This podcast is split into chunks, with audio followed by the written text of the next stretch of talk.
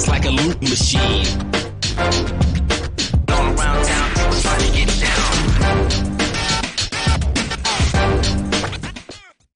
Vanilla smoked sea salt seasoning is for seafood. The tarragon and fennel bring out the natural sweetness in seafood. I also use it in rice dishes, on yams, asparagus, blueberry pancakes, and believe it or not, chocolate chip cookies. Vanilla smoked sea salt adds a salty and savory component to sweet dishes that create a symphony for the tongue.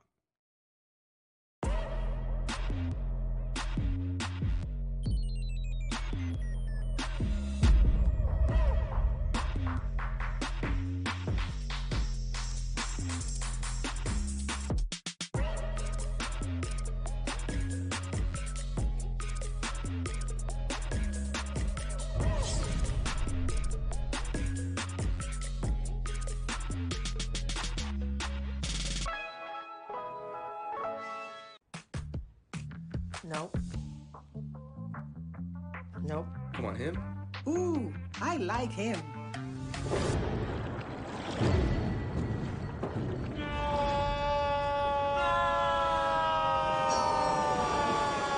Quick, the quicker picker upper.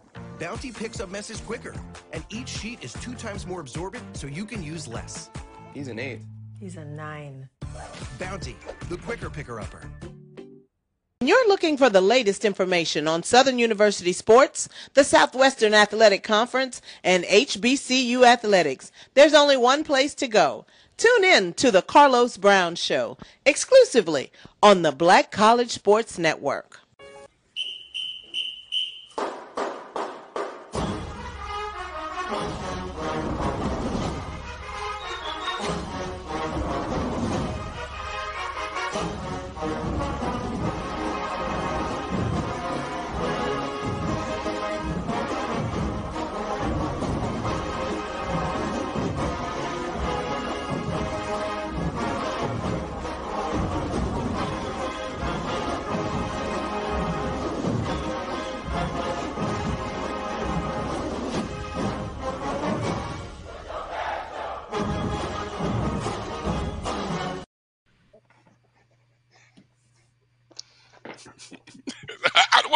Know what that was, but hey, hello and welcome to a live edition of the ONG Strike Zone.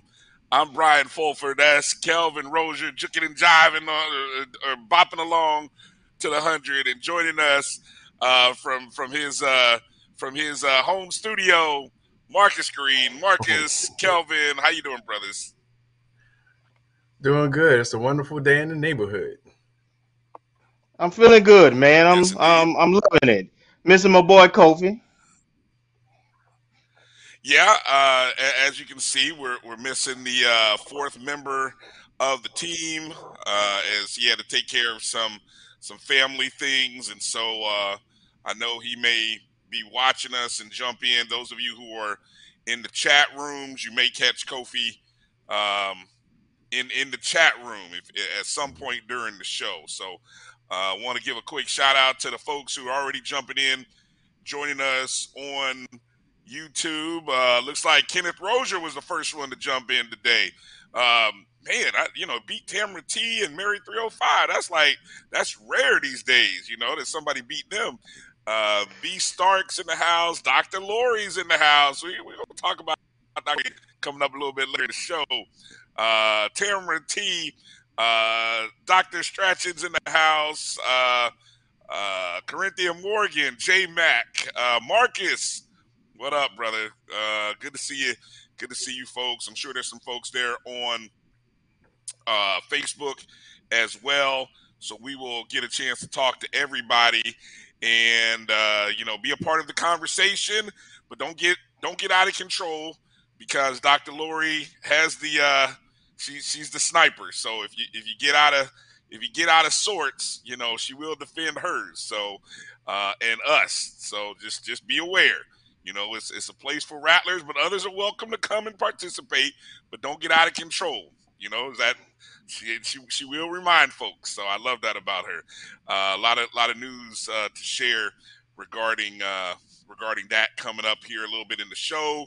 Uh, we got plenty to talk about, man. We you know we I like I like guys. I like when we have opportunities to to shake up the internet and shake up folks, and we did that again the other day.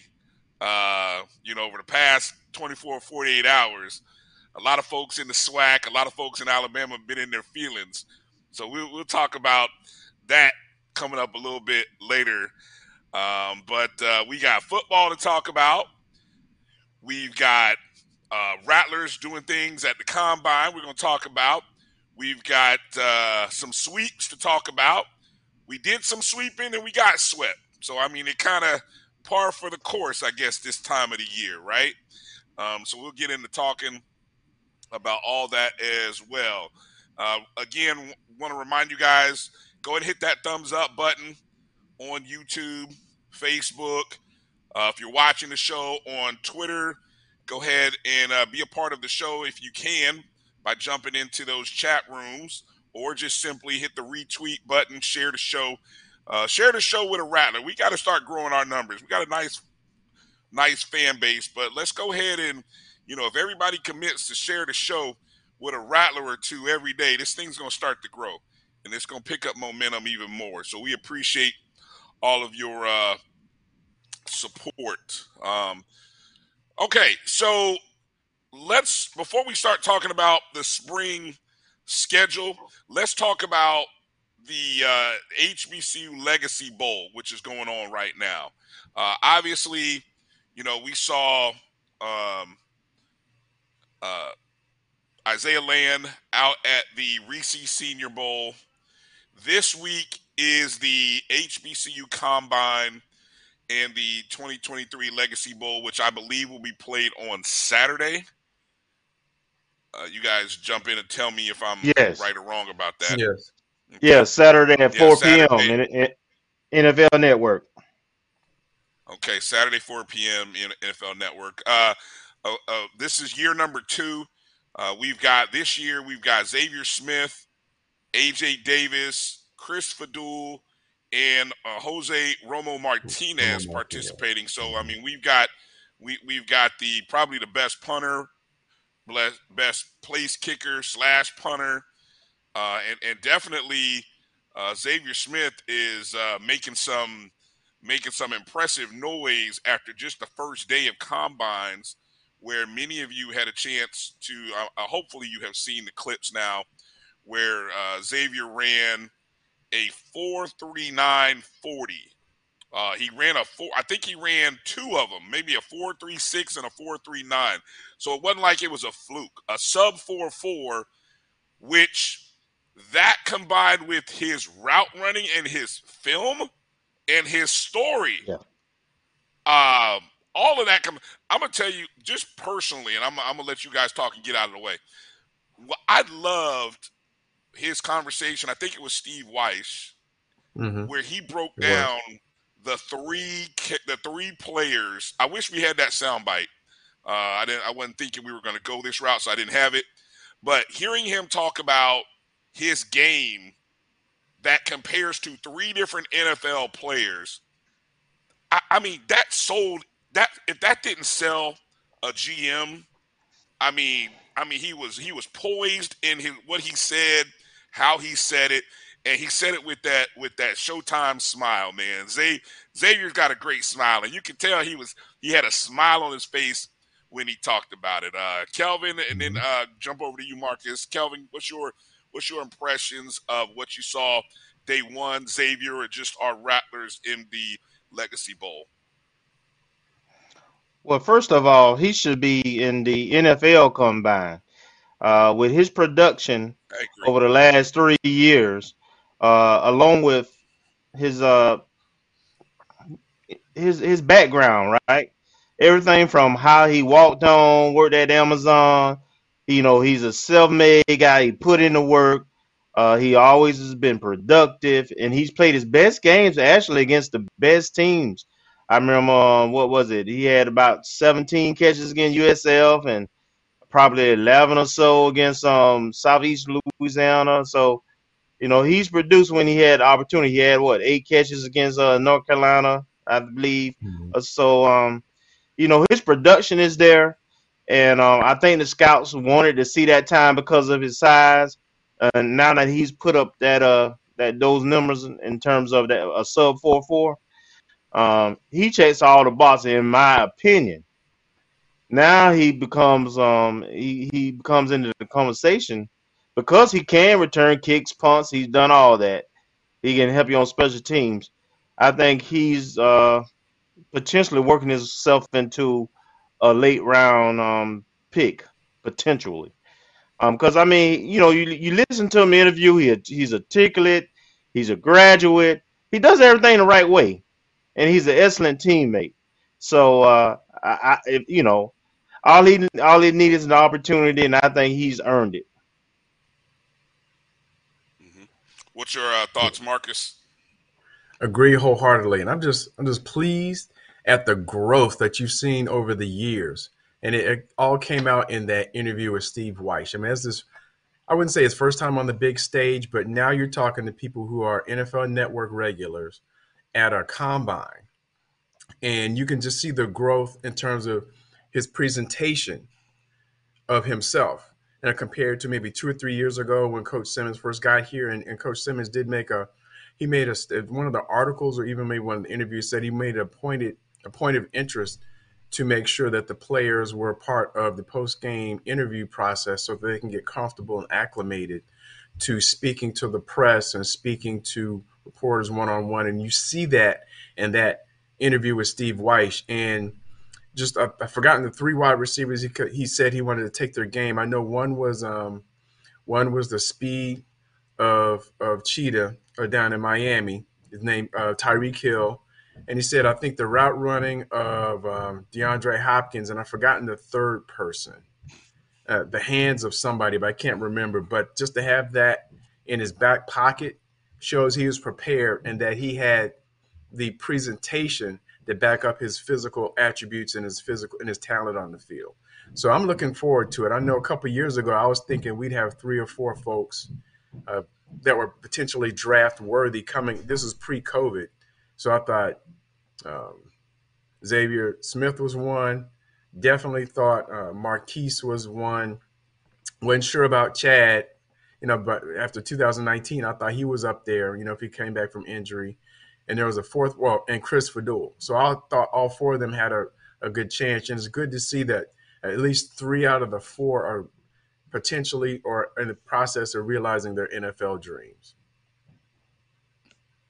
Yeah, if anybody, if anybody in the in the chat room has that exact quote, I, I think you got like pretty much two thirds of it there. Um, go ahead and post that because that was a winning quote. I, I, I, mean, I expect to hear that quote that he gave over and over again. And, and I, I saw Tamara T mention that uh, he was interview ready. Uh, yes, indeed. Mm-hmm. He, he was interview yes. ready. You talk about great preparation there by uh, not only Xavier, but uh, who, whoever whether it be you know his his representation or maybe obviously maybe Coach Simmons or anybody there at, at FAM um, who, who helped him be prepared. Uh, he was 100% prepared for his day, mm-hmm. and uh, you know you, you you're not it's not luck. That that's when you know I know I know uh, there's this thing about you know when when opportunity meets preparation, and and so that that that's that's your that's your shining case and example right there. Um, hey, hey Brian, let me let me add let me add, uh, Brian, that yeah. Steve Steve Smith, uh, mm-hmm. a former NFL wide receiver great, as uh saw that too and noticed noticed Xavier and is going to do a a um segment on him mm-hmm. in the next week. I, I saw that. I saw that. I'm gonna look forward to that because uh, I, I like Steve's commentary. You know, Steve. Steve play. I mean, he, he's probably about the same size as Xavier. Yep. To be honest, I mean, I, I don't think I don't think there's much difference in height factor uh, of either of those two. So, you know, there there's a guy who, especially if he gets a chance to have a one on one, I mean, I can see Steve Smith talking to, to Xavier and saying, "Hey, look, nephew, you know, I mean, they got the same last name. I'm sure there's no relation, but uh, you know, I can see him saying, "Hey, look, I'm gonna tell you everything you need to be there," because I mean that that kind of presence, attitude, and moxie is what Steve Smith Yeah. played with. And I mean, he was a damn good. Yeah. He, he might. I mean, might be borderline Hall of Fame receiver. Steve Yeah. Smith was. I, I don't know if he's got the the, the wins or sort of the winning team behind him, but he is definitely a a Hall of Fame caliber wide receiver, uh, especially you know somebody under six feet tall. You know, if you even go that Mhm. with those kind of uh, Yeah, and I- I sent him a- So I sent him a reply to that tweet. I was like, "Hey, you know, why don't you take a little trip down to uh, where it all started from?" So trying to get him to come to Tally Ho and do a little uh, feature story on him. He didn't respond, so I don't know Yeah. if he's going to do it. But I at least Yeah. send it out there. Well, hey, but but he's already committed to, to doing more, Mhm. which is which is great, and that that's what it starts. And so we'll kind of we'll kind of see what uh, if we kind of keep our eyes open for AJ Davis, who I, I think is a quality good running back, and I think he showed he showed some impressive skills against North Carolina. So you know we talk about guys playing against Division One and having a chance to shine.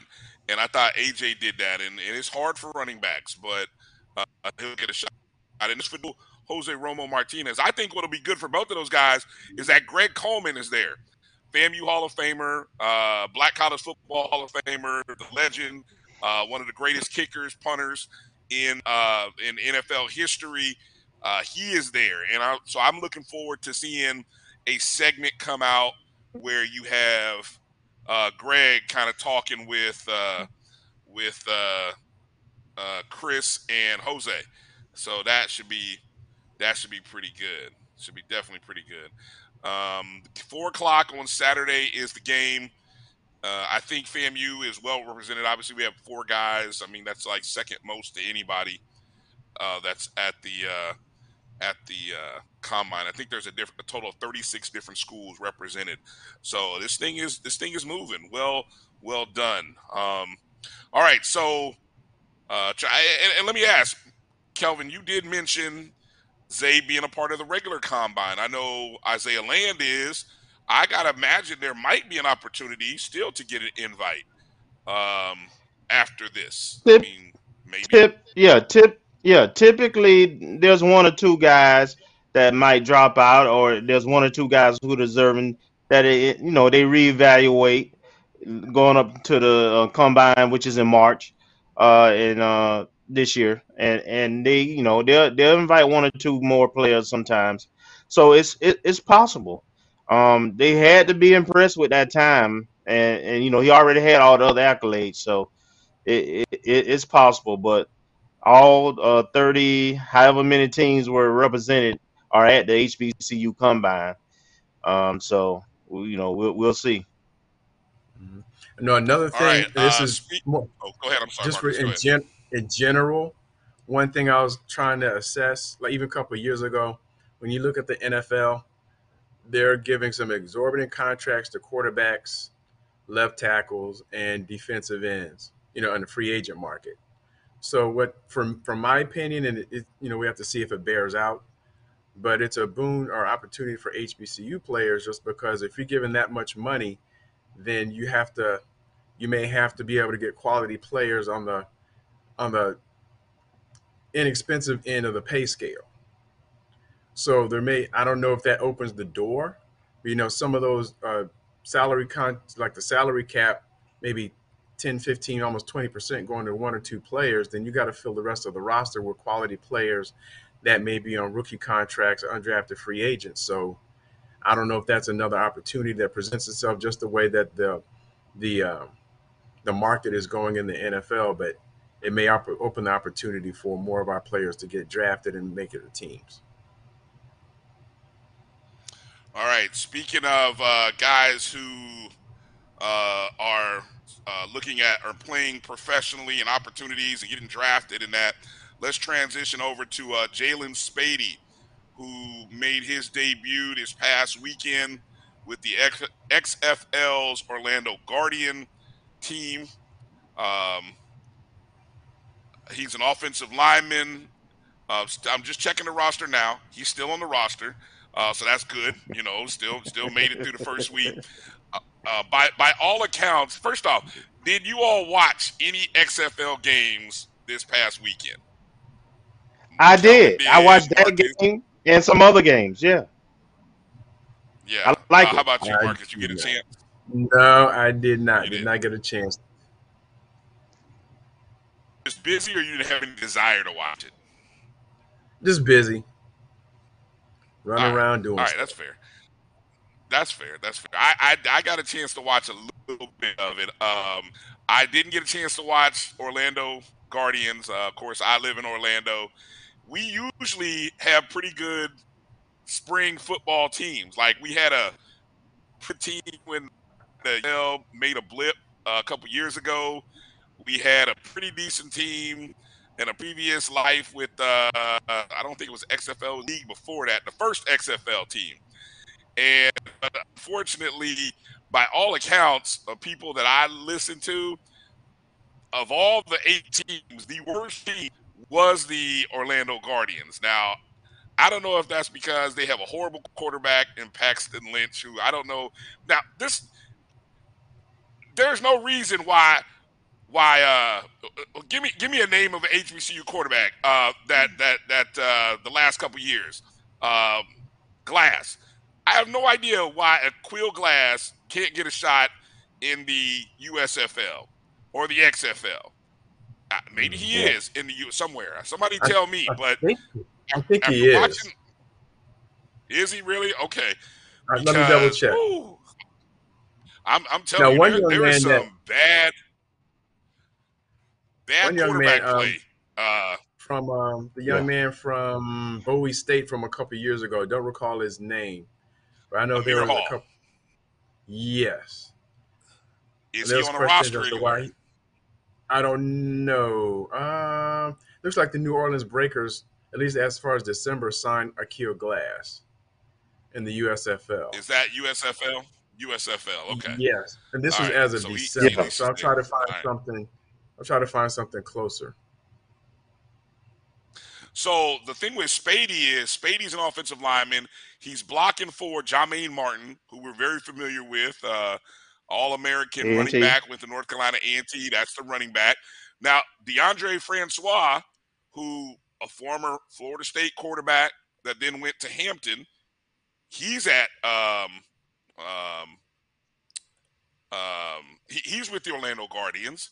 So really, I mean, if they get rid of if they get rid of uh, Paxton Lynch, I gotta imagine that he would get an opportunity, right? I would, I would hope, I would hope. Yeah, know. I- yeah. Um, I watched about a couple of quarters of that game, Brian, and um, the the the offense for Orlando just wasn't um wasn't creative, and and, and it was a lot of Martin, and you know he's not an explosive back, he's a power back, so it was really predictable, and so that's why people were so down on him because because it was boring. The offense was boring.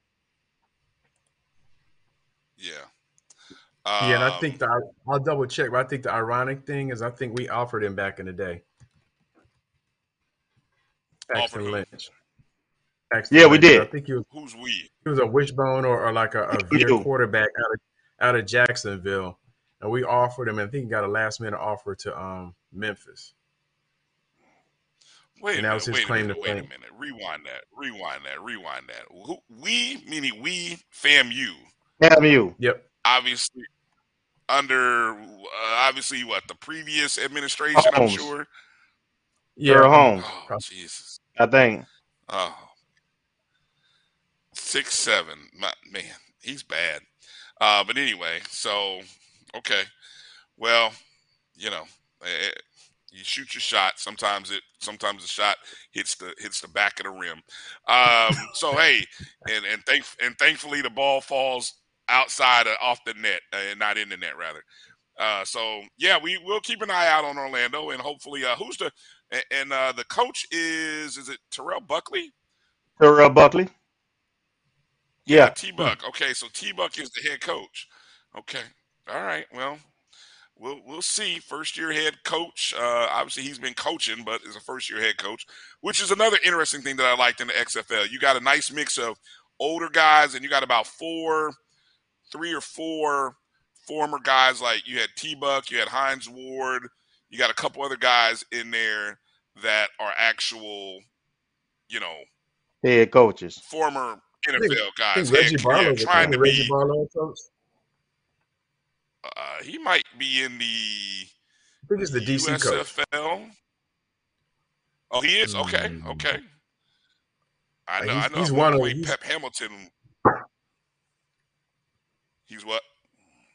He's one of, in one of those leagues, but I think he just coached on Saturday. So I think maybe XFL Okay. because they play. Yeah, it's like yeah. a, He it was a low. yeah, he's the game. head coach of the he's the head coach of the DC Defenders.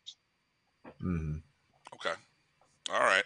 Um, well, in in other spring football news, uh, the USFL had their draft today, or it was it yesterday? It might have been today. And Yesterday. uh, I believe in the I believe it was the fifth round.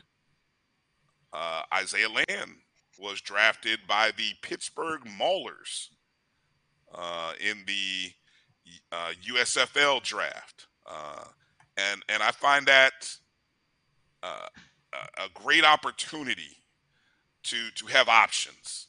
You know what I'm saying? Uh, so congratulations to Isaiah.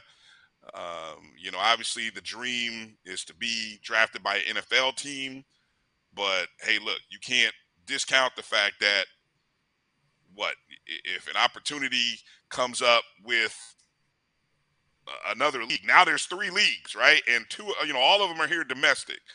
So there's opportunities, and and they all look like they've got television packages behind them. Uh, there seems to be some relatively good experience coaching. Um, you know, the, the question is the talent level, and and so the opportunity to shine is there. So um, props to props to him to see if if he uh, gets that gets that opportunity. Um, go, uh, Kelvin. Transition over to the announcement about the spring practice. Uh, spring practice dates have come out. What do we know about spring football? Because I know everybody's is uh, excited about spring practice. So the spring game is April fifteenth. Um, Right. and that's the big thing on there. But um, I'm trying to find my notes here. I do know there's only 15 practices, which is part of, you know, you can only practice uh, 15, uh, 15 times.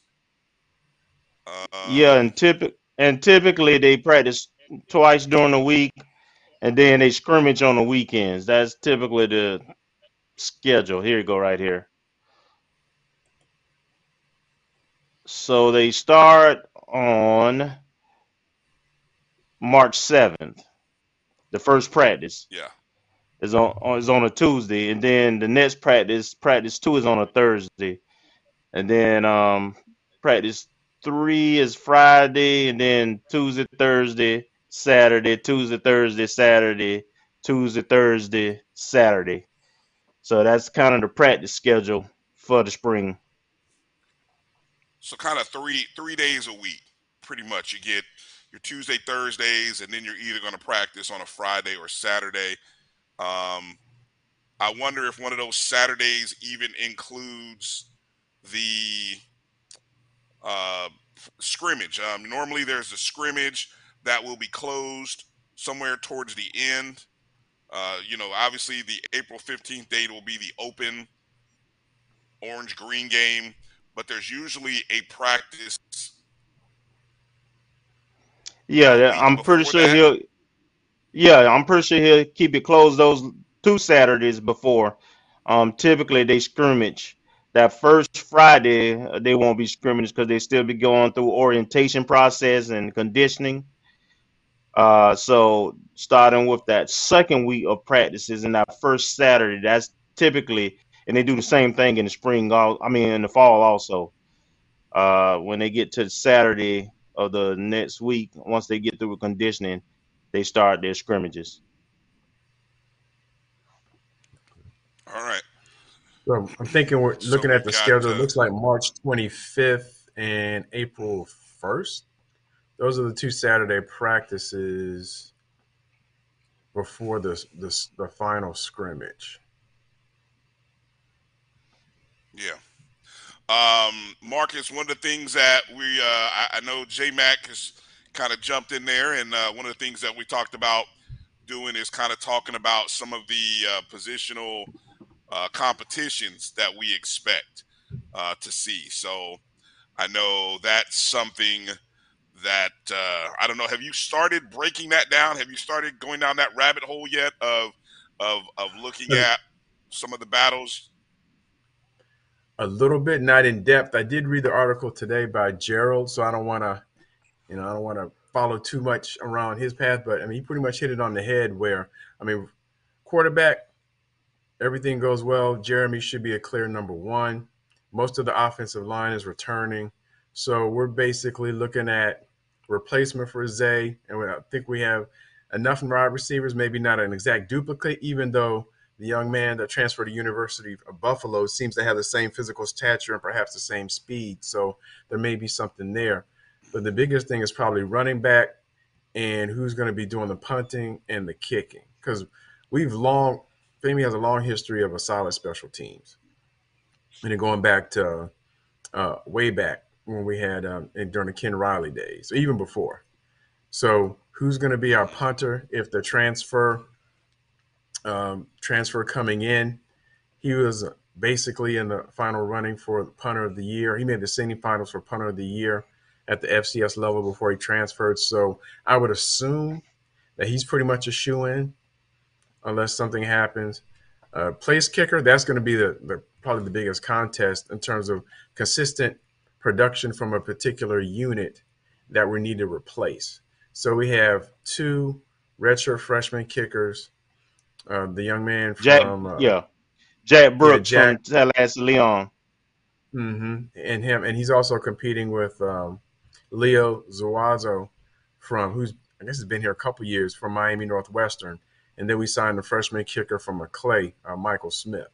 So I'm All thinking right. they're going to battle it out, and we're going to need one of them to be real consistent to make sure we get the same level of production. And so I'm thinking that and running back. I mean, we have you know, Jalen McLeod is gone. Um, AJ Davis is gone. And so it depends on whether we're going to elevate or make um, uh, make one of the return incumbents the starter, either Terrell Jennings or whether um, whether someone else steps like up to the plate. We had a lot. mix. Yes. Jennings has been a, he's been in the mix for like now three four years now, three four seasons. Yeah, he was a true freshman in 2019, but he gets that COVID year, Yeah. so you know I guess he can has at least a couple years left. And then we got a couple transfer running backs. So we got Kelvin Dean, and we've got um, I don't want to Yeah. mispronounce Got his yes, yes. Yeah, Yance. And so um, that's wide open. And plus, we still have coming back from injury, uh, Leland Wilhoit, who's playing a kind of a hybrid uh, Right. wide receiver role, almost, almost like um, a Zende Ray a couple years ago. And then you know you have Mhm. Bo Somerset, who has a similar similar type set. So it's wide open at running back. And I know last year we had a pretty anemic rushing rushing attack, especially compared to 2021, where Bishop went off. So I expect the biggest competition to be a running back. Who was the uh and I, I I hate that I can't remember the name because I was really excited about him coming from Georgia State. Uh the young man and the running back that we lost in the spring game to the uh, Uh, Destin ACL Coates. injury. Destin Destin Coates. Coates. Yeah. So I mean, uh, assuming that I haven't heard anything, assuming that he's still around on the roster, um, have fully recovered. I, you know, I don't know. It's almost been a year now since the injury that happened in April. Uh, he could be in the mix. Uh, Deondre Mhm. Francois, another exciting young man who we've seen spurts. Like we've seen days that were like, wow, that was the guy that we expected to see, and then all of a sudden we didn't see him. Um, that might have been just some of his youth and trying to take care of things off the field. So yeah, there, there's a lot.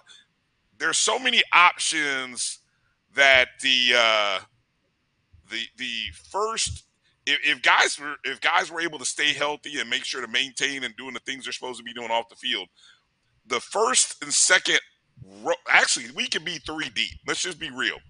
We could really legitimately be three deep with sort of a power back and more of a speed back, right? So I mean that that might be Mhm. something to look at, Marcus, and saying, how do we categorize these guys? Maybe like power back to speed back, you know, um, and and see what we got, you know, kind of look at the depth uh, from that perspective. So The, the uh, good yeah, thing, that's, Brian, about the spring, so hey, the good thing about the spring, Brian, is that all these players we're talking about, they're in spring camp, and as far as uh the report is, everybody's pretty much healthy.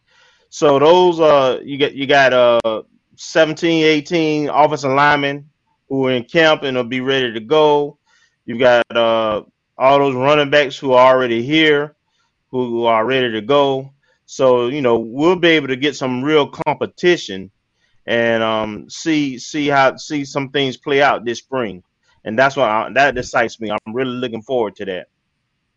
hmm Right, right. So I, I want to I want to make sure to say to everybody, I know Sweets out there in the chat room, we will do the full deep dive podcast on not only just the recruiting class, the the the the the, the position breakdowns, all of it. It's coming. It, it will be before the first practice. We promise. We promise. Just gi- give us a, give us. We want to be thorough. Marcus wants to be thorough. Marcus has a life though outside. I mean, as much as I don't think he has a life, and you know, we we ask a lot of Marcus, and y'all ask a lot of Marcus. Marcus asks a lot of Marcus, but I mean, look, we we uh we we gonna do it right. We gonna do it right. So I promise here in the next upcoming days, we gonna we gonna have the full breakdown. um, Yeah, hey, February is a short month, over so our first some pressure on. Yes, yes, yes, yes, yes, yes. All right, hey, uh, we're running over our first break. Let's take a break, pause for the cause, uh, take care of our sponsors, come back and get in some more talk. Uh, we got some, we got some business to talk about. Alafamka. That's right, folks. We're gonna talk about how the Rattlers rolled up across the border and did some work.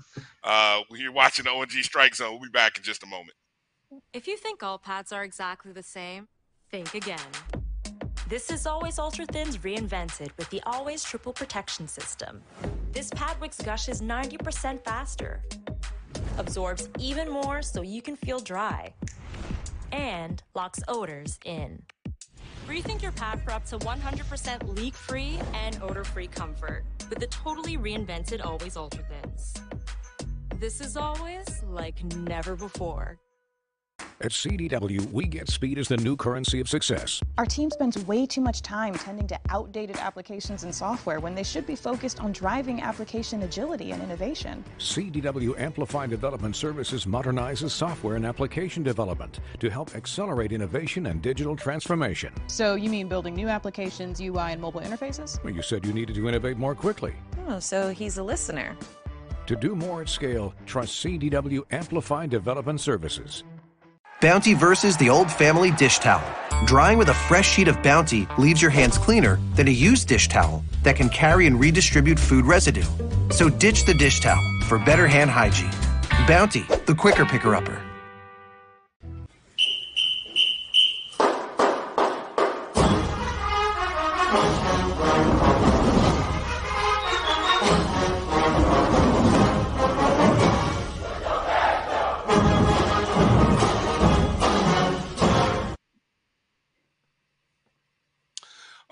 Welcome back to the ONG Strike Zone. Brian, Kelvin, Marcus, uh, and uh, Kofi is out for today, um, but may be joining us in the in the chat room. He's uh, taking care of some family business today.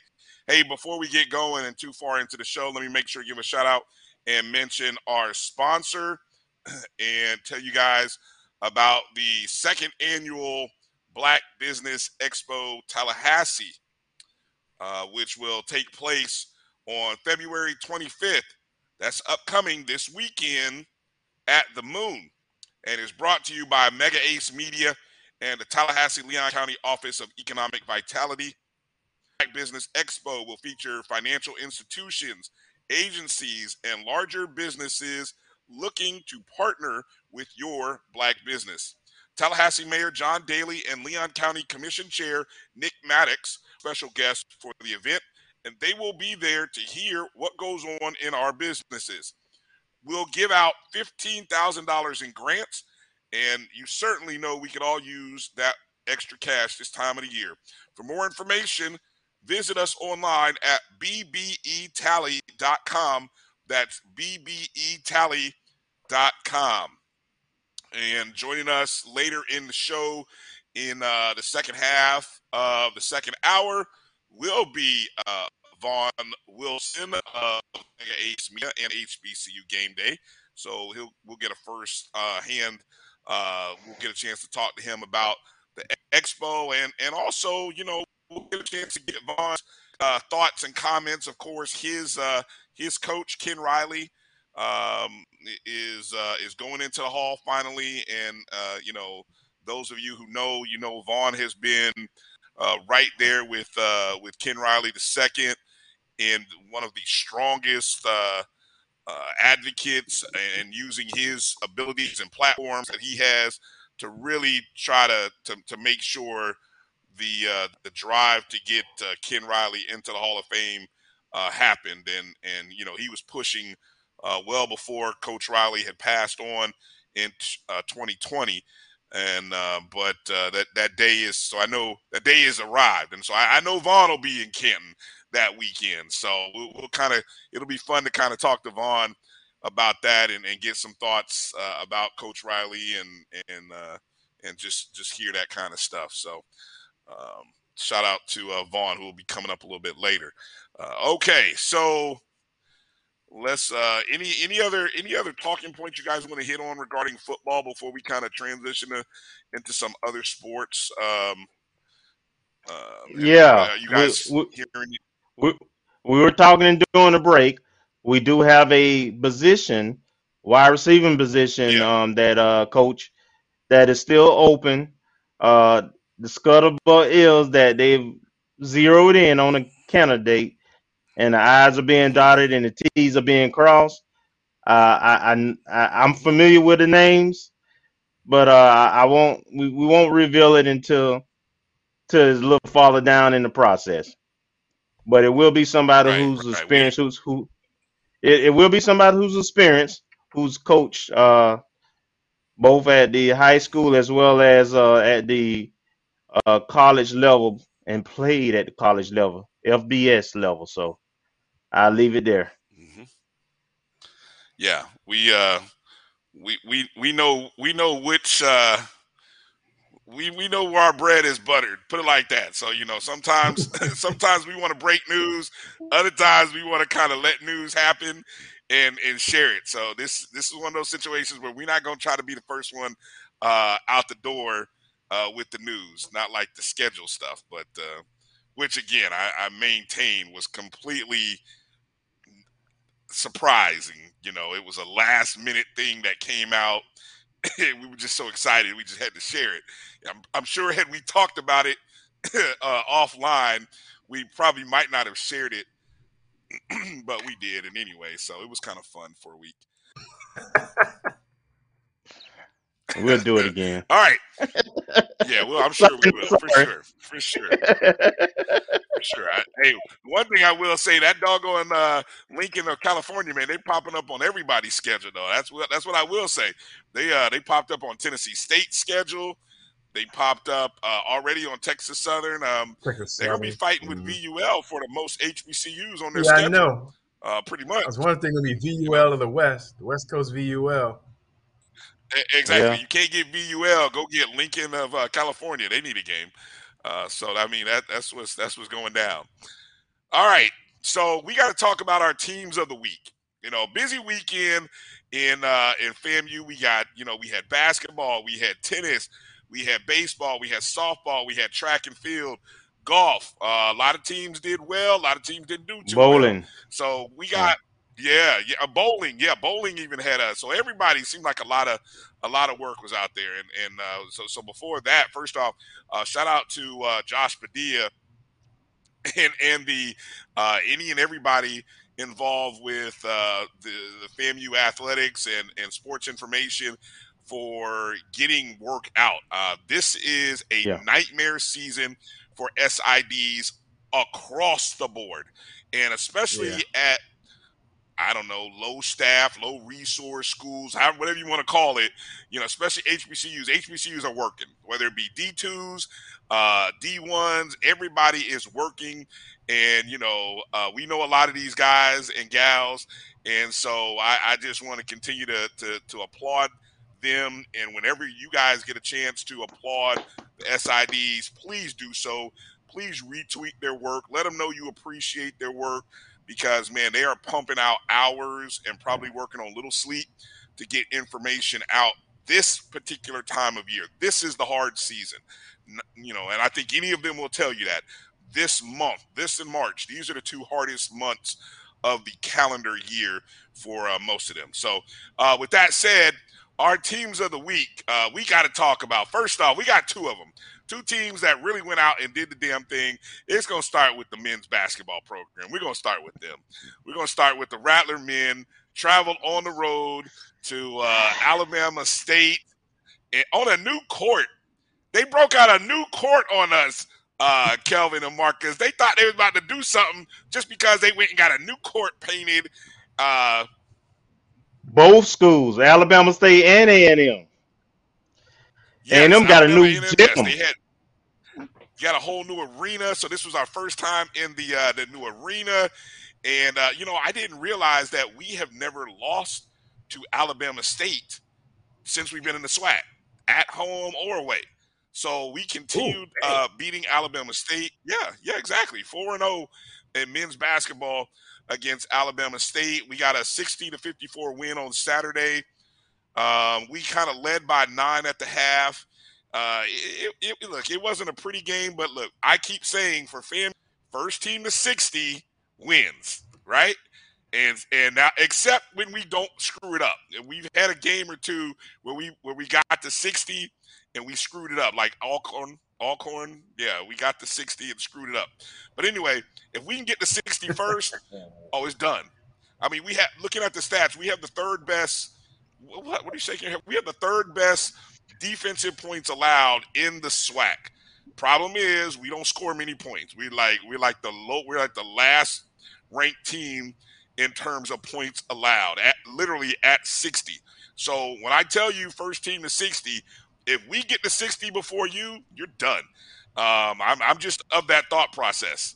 Okay, you you you, you shake Oh. your head.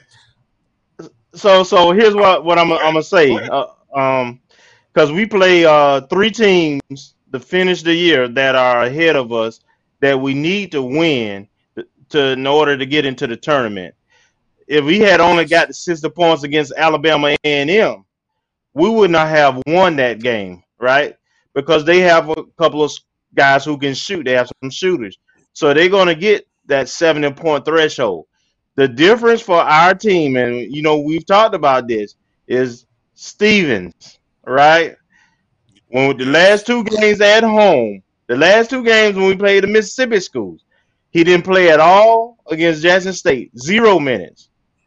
And then he only played like three minutes against Alcorn, both losses. We had trouble getting to 60. He played in both games in the in the on the road at, at Alabama schools. He had uh against A and M. He had 17 points in like 18 minutes, and the only thing that cooled him off was uh the coach taking him out. And then- thing- and the then- that can stop him, Coach Mack right now. and, and and and we scored seven seven points. The difference between 60 and 77 was him. And then against Alabama State, we only scored 60. He didn't play as many minutes. I think he played 11 minutes. Uh, 11 but, but he had a but he had but he had like you know what nine points or so. Uh, we had a total of 15 points off the bench out of that 60. Him and um, I forgot the uh, the number two. Uh, they they uh were the two. Yeah, yeah, they were the two scores off the bench. So uh, to me, it's real simple. Uh, I can tell you if we win, you say 60 points. I can tell you we win when I look at Dominguez uh, Stevens minutes. If he played double digit minutes, we probably gonna win. When he doesn't, we probably gonna lose. It's that simple. Yeah, uh, against Alabama A and M, he played seven. No, it was it 18, 18 minutes? Got 17 points. And you know, I like I said, I I don't know. I can't explain. I don't know. I mean, there are other guys who have bad shooting nights, and they get a lot of extra burn. I don't know for what whatever it is that that that coach has about Dominguez. I I, I mean, I I think it's a. I don't know. I don't want to speculate. I I bit, but I but I'm as a coach, I have had that player that you know some other people will tell you coach you got to find some time for him. You got to find some minutes for him coach. Things happen. But then you come back but he doesn't do this. He doesn't do this. Are you seeing what he did on this play? I, I coach coach must have something that he sees that doesn't sit well with him. But i'm telling you dominguez dominguez plays and uh, you catch a you catch a night like you had against alabama a&m where you know he was hot eh, you know that's that that he and he looked great um I, I'll tell you uh, the, the the big difference I saw in the game against Alabama A and M, and I went back and looked at our first game. We only lost sixty-one to fifty-six the first time to them. You know, uh, at Lawson, the difference was we gave up thirty-eight points in the paint to them. Only scored about twenty points ourselves, so there was an eighteen-point difference points in the paint, and it was noticeable. A and M had the two bigs, the seven-footer and the six-eleven. They killed us inside. Um, this game, this game, we only uh, we outscored uh, A and M, Alabama A and M, thirty to twenty two in the paint. So we were plus eight in the paint. Yeah, we were plus eight in fast break points. And I'll tell you what, this weekend we shot the ball from the free throw line incredibly well. 87% against Alabama State, 80%, 20 or 25 against Alabama A&M. Um, we we just like Alabama. So I mean, we we may joke about loving Alabama and sweet home Alabama, but we play really good basketball. We play good football in Alabama too. I'm just saying. Tell me, I'm, tell me I'm wrong. Somebody tell me I'm Yeah. wrong. People get, you Yeah. know, we, uh, we just seem to really like Alabama right now. I don't know what it is. Must be some clean water up there or something. I don't know, but uh, it, it looks good. Marcus, anything you want to jump in there and add about the basketball weekend? I was just pleased as punch. I was too caught up in the game to notice, but I mean, I noticed those big seven foot dudes that Alabama A and M had, but I'm glad we pulled it out. And you could just see between him and the other young man who went for 22, got his career high. That Tillman. uh, Tillman, Tillman, that they're yeah. starting to gel, starting to gel a little bit, I guess, to figure it out. And some of the the um, the commentators also mentioned that in terms of how our top six or seven scorers are all new players. So it's taken a prolonged amount of time for them to kind of figure it out, and I guess even coach to figure out a rotation. But I'm glad it's starting to come together. I don't know if it's too little, too late, but hopefully they can, you know, do some work and build not only on this momentum that they have going into this weekend, but build on it for next season as well. Um, we are sitting currently now. This is wild. Okay, so this this is what is at stake. Three games left. Okay, we are five and ten, and all three of these last games are in the state of Florida, first off. So, I mean, you know, it is what it is. Okay. Uh, we don't get any more games in Alabama. So, we unfortunately, there's no third SWAC school in Alabama for us to go play. So, we got to we gotta win here in the state of Florida. If we want to go to the SWAC tournament, and I put a poll out, okay? Uh, do you believe that FAMU can beat right now anybody in the SWAC? 59% of the people said yes. And I agree. Yeah.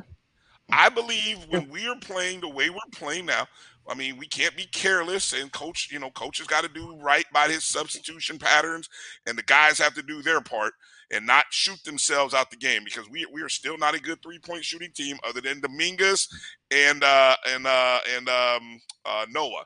Those are about the only two guys that shoot 40% hell over I'm gonna say over 35 percent. They're both shooting 40, but those two shoot 35 plus.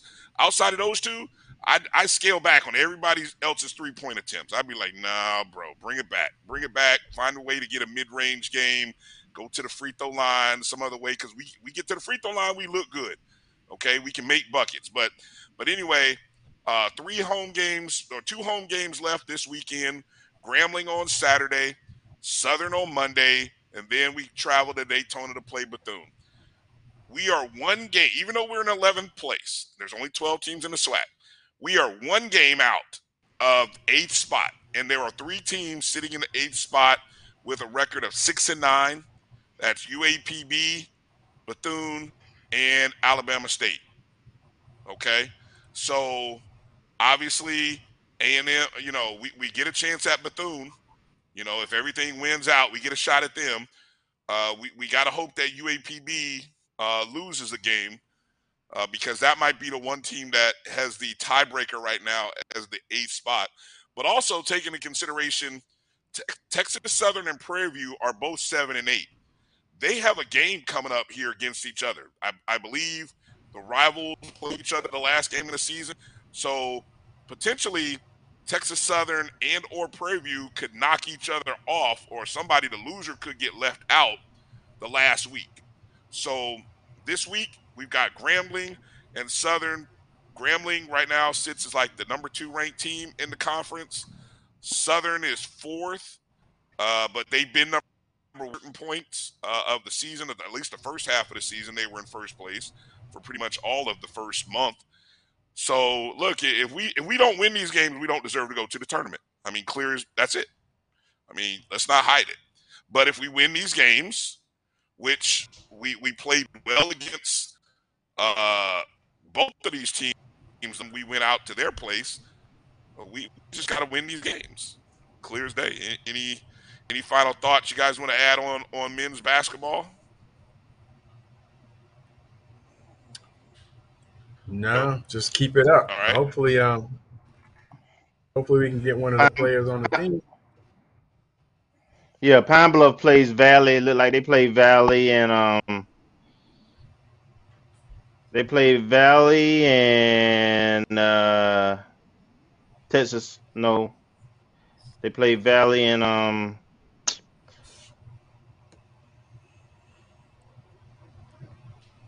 Jackson State still left on their schedule. Okay. All right. All right. So that'll be that'll be an interesting run there. Um, let's uh, let's quickly mention our other team of the week, and that's our that's our tennis team. Uh, our, our ladies our ladies tennis program, uh, which you know had had struggled their first seven matches. Uh, we're 0 7 heading into the first SWAC cluster. Uh, ended out coming out unscathed in Jackson, Mississippi, where they defeated uh, Mississippi Valley 5 0, Alcorn 4 0, and they beat Grambling 4 0. Uh, so, you know, a great start by our tennis team. Uh, I just saw a tweet earlier that made note of some of the success from the singles, uh, singles ladies, uh, Genesis Whitelock, Reagan Harris, Rebecca Gaines, and Veronica Rodriguez combined for a perfect 9 and 0 in singles play over the weekend. Uh, and, and, I believe our, our number one doubles team also went uh, unbeaten uh, in their three matches in, over the three days. So uh, the ladies got off to a good kind of a kind of a good feeling uh, to to get off the, the losing snide there. Uh, they will be at the Althea Gibson Tennis Complex on Friday, 11 a.m. as we host Jacksonville State. And then on Monday, they, no, excuse me, Sunday, they're traveling to Orlando to take on Oakland University. I'm not really sure that's, pro- I don't know if that's going to be at like the USTA uh, tennis complex, you know, which it very well could be, you know. So that's where mm-hmm. that's where that one may be. Yeah. Um, you guys want to add anything um, regarding uh, regarding tennis. Just glad that they got that W. Um, they swept the, you know, they three and zero. Uh, in um, in Olympic sports, it's important that you you, you win the games that you can win. Uh, I, I often I have trouble um judging the coaches because of the lack of support and resources they have sometimes um that they have to work with. So i like to try to celebrate when the teams have success. And these were all conference games and they swept them they won so that's that's great. Um and um I, you know they deserve they deserve that for all the work they have to they they put in and and represent the school and everything so um, also, I did want to add that uh, basketball on Saturday will be honoring our last men's championship team, the seven and 8 Mm-hmm. SIAC championship team that went 21 and six. So, uh, you know, let's go out and try to support uh, the team and and um, be a part of that celebration also. Any, uh, it, it, I, I didn't get a chance to read that release yet. Uh, any, other interesting notes there in that in that release about that 78 team? Um, that really was the last time we won a conference. Uh, re- Regular so season. minute, is that conference regular season? Because obviously we won some conference tournaments in order to get into the NCAA, but in terms of regular season, that was the last time we won On the men's side, yes. on the men's side. Right, right, right. Obviously, we've had some women's success um, as well. Um, yeah, interesting, interesting. Um, any any quick mention? Obviously, the women tough losses uh, uh, in Alabama, Alabama State, Alabama A&M. I will scratch my head on this, guys. I have no idea. And this is a question that needs to be asked, and I'm just throwing it out there, guys, so you can be like, I don't have an answer. But I find it very difficult to watch our team compete, and we we competed, especially against Alabama A&M, the ladies. We only got eight, eight, eight girls on the roster dressed. All eight played, but, but we only had eight.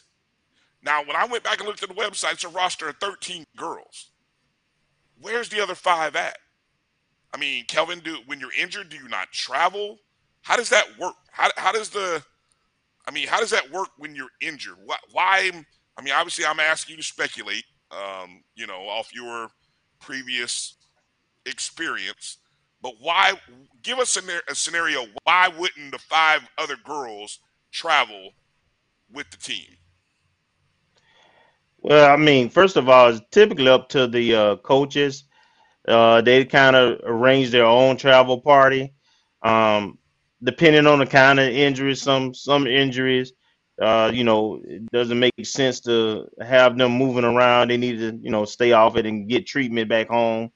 So uh, um, I, I would think that uh, the the center that got hurt uh, is probably would probably yeah yeah she would probably fall in that category because I know she had a lower extremity injury, um, and she had just taken off her brace when she got injured because she was playing early on with a brace on her leg. But uh, but I don't know the extent of the injury and so forth. So um, and I've really not had I've really not seen that many girls dressed out all year on the girls' side of things. So I, I don't know what's happening with uh the, the rest of that that that roster there. I have no idea. And you know, I've not seen in articles anybody talk about it. So I, I don't want to I don't want to be irresponsible and speculate on it either. But but coaches, uh, the only thing I can say is the coaches typically choose their travel roster, and I, I guess you know, depending on budgets and everything else, uh, would probably factor into that decision. Uh, you know, if you want to travel, folks that you know ain't really ain't gonna participate. Yeah. Um, Yeah, I'm at a anything loss. Speculate in that in?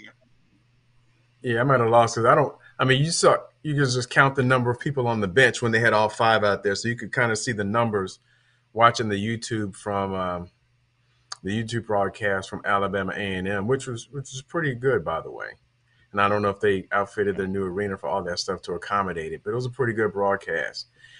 But you just see it's like, and then you know during the game I was flipping like you flipping to the roster and seeing like the first five people on the roster are the ones that are missing. I mean, not that there has any correlation, but you see um, Mallory.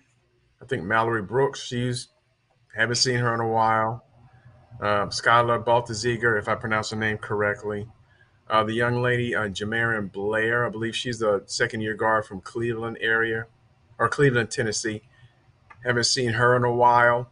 She wasn't on the bench as far as I could tell. And the two other players are like, you know, just in terms of depth.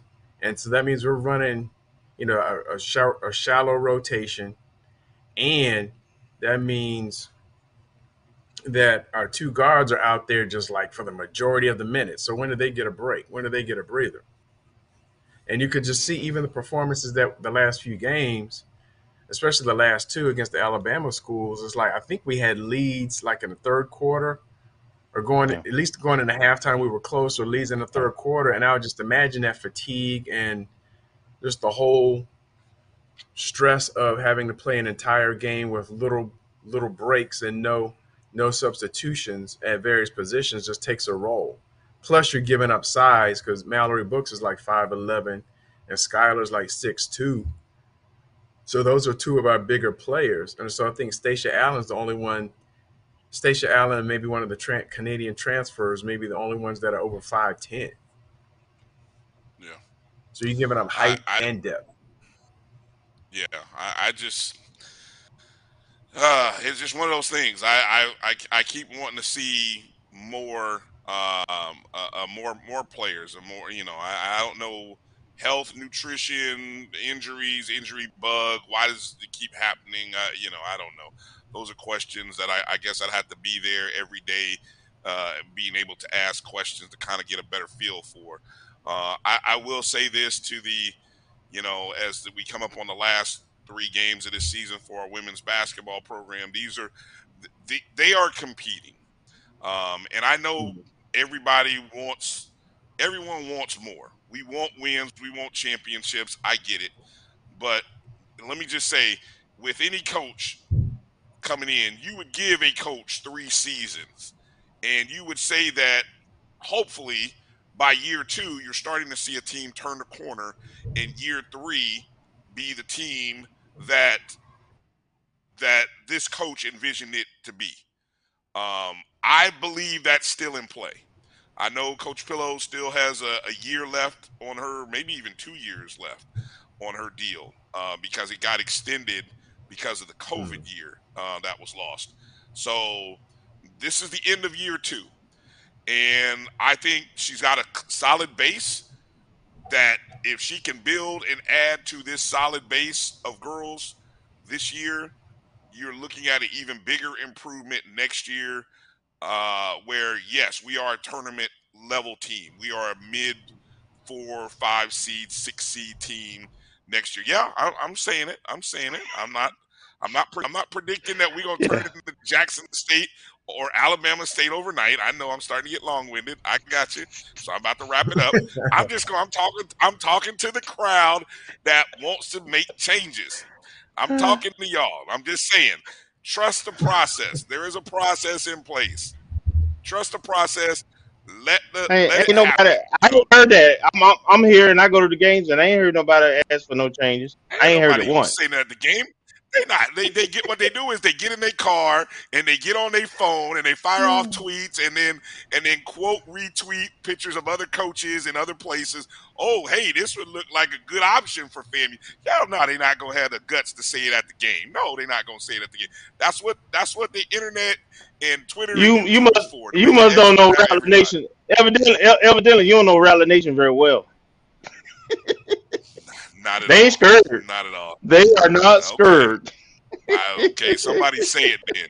Somebody, if you if you say it with your chest, if you really feel that way at the game on on um, Saturday or Monday, but I bet you ain't got the guts.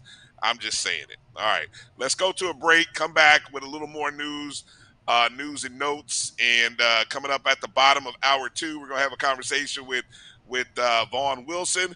So hang in there with us. You're watching the ONG Strike Zone. We'll be back in just a moment.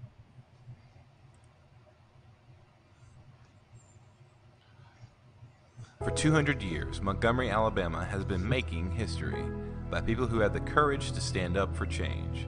Today, this riverfront city has been reborn, embracing the past and looking forward to the future. From the National Memorial for Peace and Justice to the stage of the Alabama Shakespeare Festival, this is where history was and is made. We are proud to call Montgomery home, and together, we can be the change.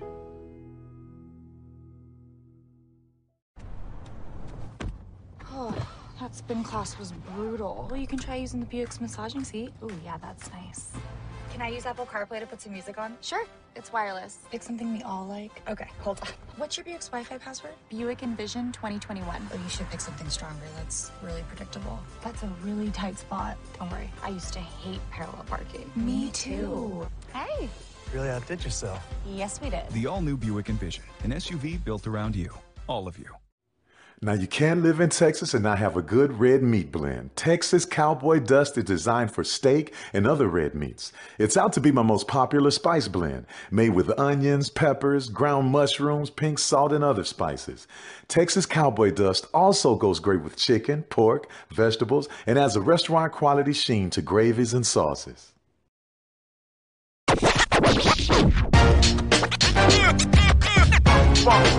It's like a loop machine.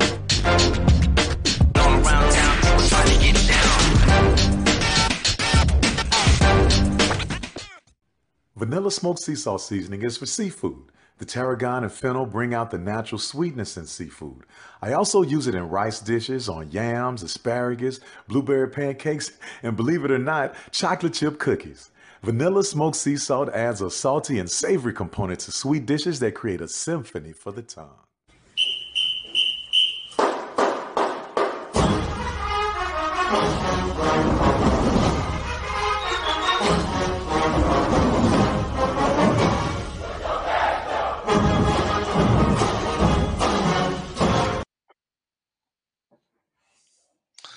Welcome back to the ONG Strike Zone. Brian, Kelvin, Marcus here. Uh, Marcus is in today. Uh, Kofi is out today uh, with with family, so uh, we wish him well. I know he'll be back. You know, said uh, hold it down for him. He'll be back with us next week. Um, I know one of the things that uh, we are keeping our eyes on, things that I know he is very interested to see what happens is the uh, news about, and this came out an article today by uh, Tarah Jean. Uh, do you know Miss Tarah, Kelvin? Any chance had a chance to meet her? Do you know who she is? I, have seen her. I don't really know her. Okay. Uh, she she's the uh, she covers non-sports FAMU related news. So it's like any any new stuff regarding FAMU that you see in the Tallahassee Democrat will come for her. Uh, but she she posted a story today uh, that talked about the two vacant spots on FAMU's board of trustees uh, and the seven candidates who are in line to find out if they will be chosen uh, to secure the position. Now, obviously, the board of trustees we just recently uh, lost uh, Mr. Thomas Dortch Jr., uh, who passed away last Wednesday. We also that we have two board members who are well past their ex. Well, I, say, I say their expiration date, but they're they're uh, they're, they're term length. I'm sorry, that came out wrong. They're term length Yeah. in uh, yeah. Chairman Kelvin Lawson and uh, Judge Belvin Perry. Now, I- don't know. And I tried to. I sent a, an email to Miss Jean to try to find out are the two positions that are open to fill Dortch and someone else, or are we trying to fill Belvin Perry and Lawson spot? What do you know, Kelvin, about this? How, how, what are we? Where are we at? And I know we're not at 13, which is where we should be. So, eh, can you can you explain some of this for us uh, novices? Yeah, so we have two vacant positions, and they are both board of, of uh, governors selection. I think six trustees are selected by the board of trustees. Um, an- another five or six by the governor.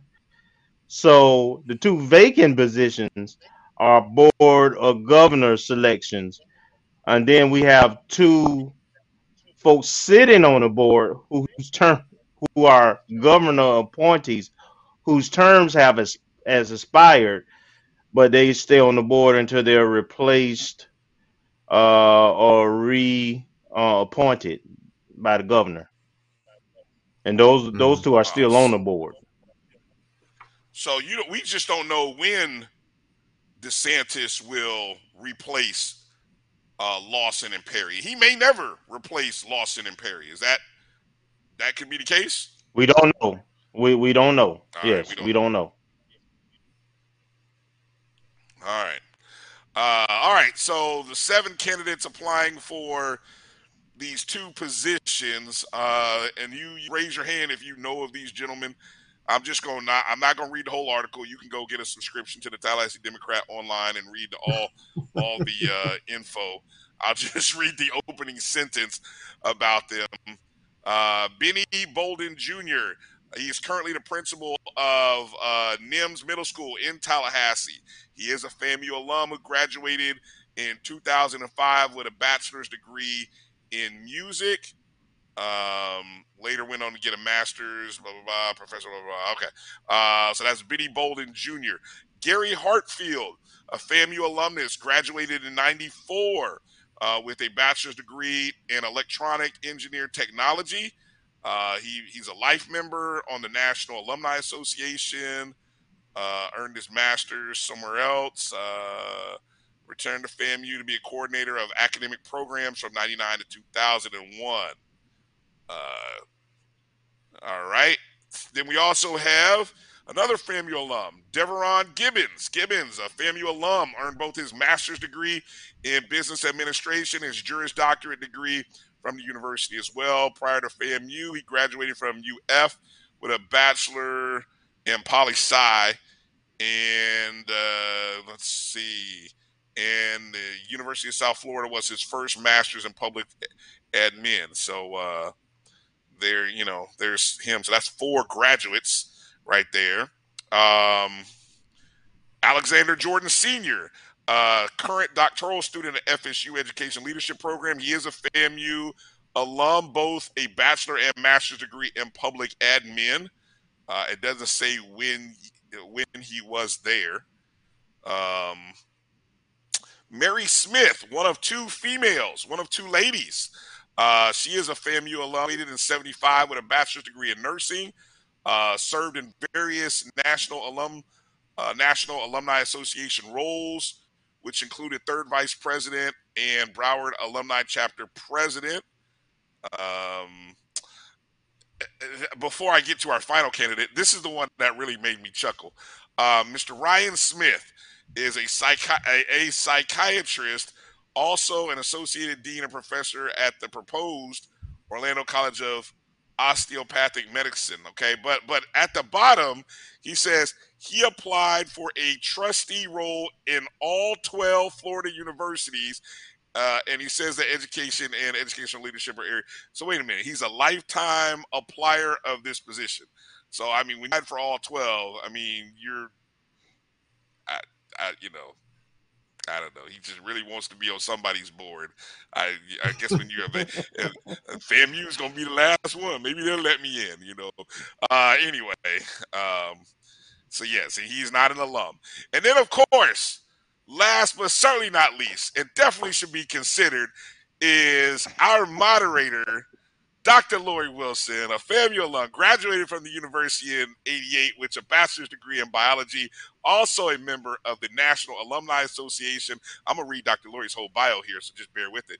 Uh, Wilson went on to earn her master's in public health from Eastern Virginia Medical School and her doctoral degree in dental surgery from Meharry Medical College. She is currently a dental director at Medical Advocacy and Outreach in Montgomery, Alabama, and she believes the most important role of a trustee is, quote, to be a strong advocate for higher education.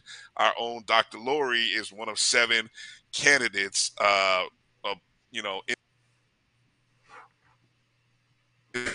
I'm I'm we're praying. I'm praying for uh, Dr. Lynn. It'll be interesting. What do you know about this process? And um, maybe at some point we'll bring Dr. Lori in to talk to us about the process. But uh, what what do you know of the process uh, right now, Kelvin? So I think the they're going to announce some other trustee uh, appointments by the board of governors at a uh, I think they got a teleconference meeting coming up this month, and then they have an in-person meeting next month. And I think everyone is speculating that they are they will potentially make an announcement about their two appointments to our board at the, at next month's meeting, hopefully.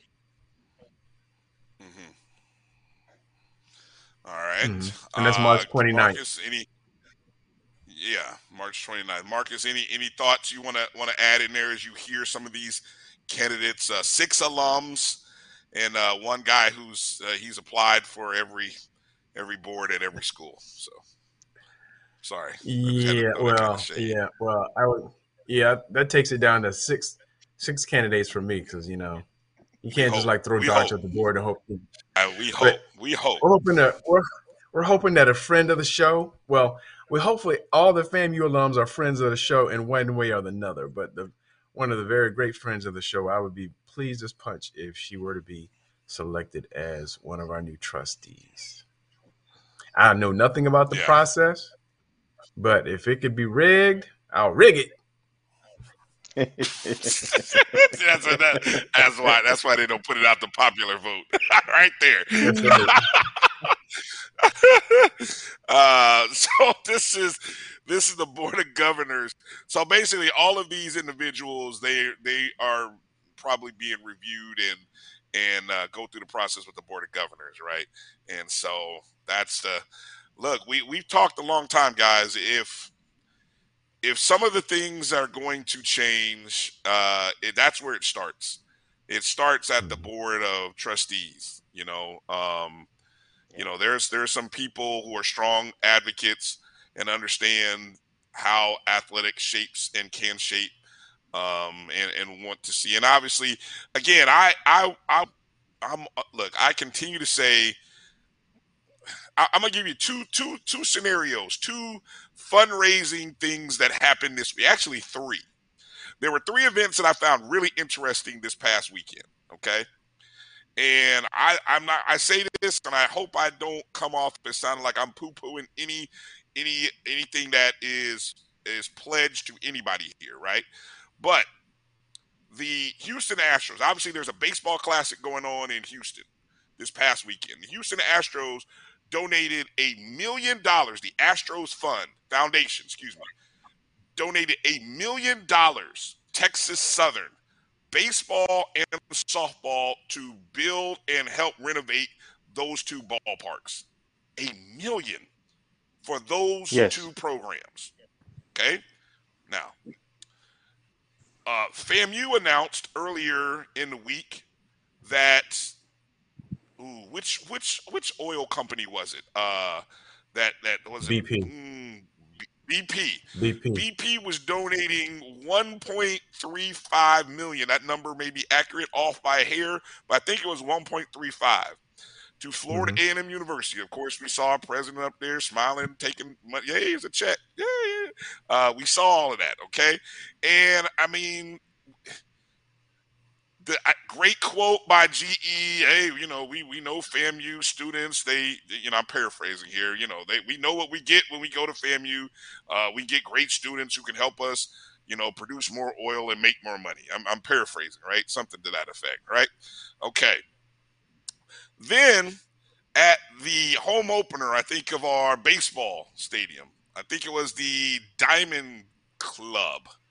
The Diamond Right. Club did a great job. Great job. Props to the Diamond Club for getting up there and donating ten thousand dollars, ten dollars to our baseball part, to our baseball program. Excuse me, directly to the baseball account, baseball program, and I retweeted out, "Hey, it'd be great to get ten more organizations or individuals to match that ten thousand dollars." That I mean, what that's that's a hundred thousand at that point, right? I'm just talking ten people, organizations to match, so that we got a hundred thousand in the bank for baseball, right? And again, that when we talk about how we value what we value, I mean, I want y'all to think about that. Now, we don't have a baseball uh, uh, program in our backyard like Texas Southern does, right? But they just got a million dollars that's going to basically rebuild two ballparks. You know, we got GE coming in, dropping money so that they can pull some FAMU students and make more money. You know, and we got a, a ten thousand dollars from the Diamond Club, where I don't I don't know what that hopefully covers a lot of travel expenses. go, go ahead. So Go ahead. So the so the Diamond Club uh, uh, gives to the baseball program all the time. Uh, Tony Bell in that group. Uh, uh, some of our our, our, our locals. Uh, I know um, Sam Ditsy and some some folks. I hate to call names because you always leave people off. But anyway, yeah. Um, those those groups um give every year, and they usually give more than just one check. Uh, so that you know they they have a ten thousand, then they might have a fifteen or twenty. Uh, so they do a really good job, uh, that group, in raising money and trying to help.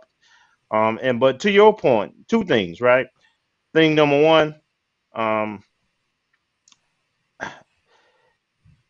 we need our administration and our board members to value um, athletics and to solicit those kind of gifts that you just mentioned for athletics there's a lot of pathways and, and ways to get funding for academic and and and you know it is not a from it's not an either or proposition. Uh we can do both equally well. Um and we've just and, and we we actually get a significant return on investment because when we're on TV, basketball, baseball, football, and we in those major markets, uh, that you know the Marching 100 whenever they out there. Um, th- those kind of that kind of visibility is what built our brand. That's how people, most people outside of academic and maybe a few in corporate America, most people are familiar with our our alumni and and our, our tradition, our icon, our iconic programs, and you know the band program, and of course our, our athletic prowess, particularly football. And and so I don't know what why there's a disconnect, and we don't do more to to, to pump resources in the athletics, uh, especially in today's uh, times where you know you have a championship level program and we we see uh, what that does in terms of enrollment and and the academic side of the house, right? So uh, you know, you know, even um with the media TV deals out there now and opportunities. We're seeing um schools that coming off off of the COVID year after the COVID year, who are experiencing double digit. I know they're power fives, but some you know, but the point being, people are experiencing in their athletic department double digit um um um increases where their net profit is is, is in you know double i mean you know 10, 10 11 millions. Uh, one being um, right across the track railroad tracks from us.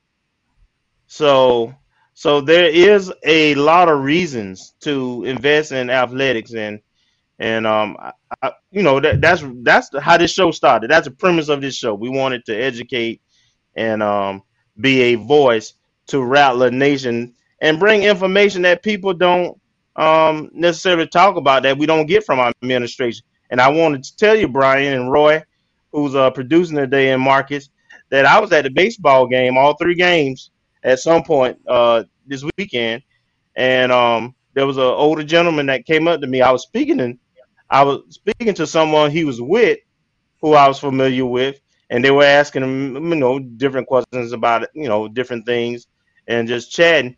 And when we were ending the conversation, uh, the, the, the, the gentleman was like, "Man, I love your show. I love what y'all doing, man. Y'all educating us." This guy was must have been probably six five seventy at least, and I wasn't familiar with the guy, but he was familiar with me, and he's he been watching the show, and I know that Ellis is probably watching. Every time I go to the basketball game, they stop me before I get to my seat and say, "Hey, you know, hey man, we we we love the show, man. Y'all keep doing what you're doing." And tell they tell me they they they sweet on Kofi, you know, so, so they know Kofi from back in the day.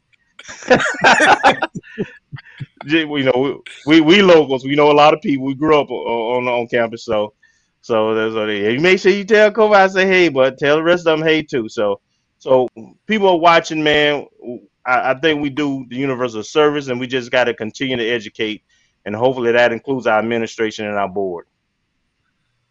Well said. Well yes. said. And and again, I I, I want you know I, I I, I love the donation. I want it to be I want it to be a challenge. Like I, I want to see, and I, I love the fact that I think our AD Sykes even retweeted it. I want 10 other people to match what the Diamond Club did. That's where we need to get to. Like we see a donation like that, I need 10 other folks to come on and match that in in the for for baseball. Um, but uh, let's let's uh, get ready to take a break.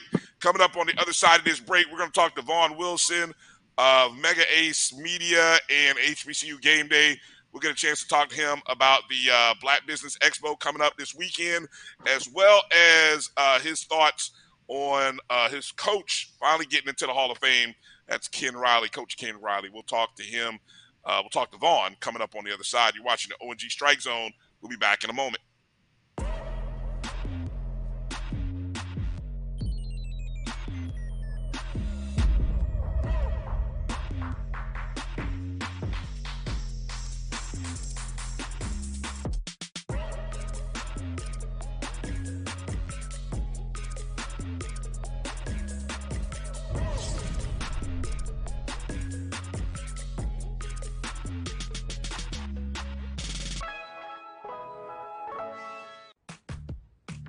Nope. Nope. Come on, him? Ooh, I like him.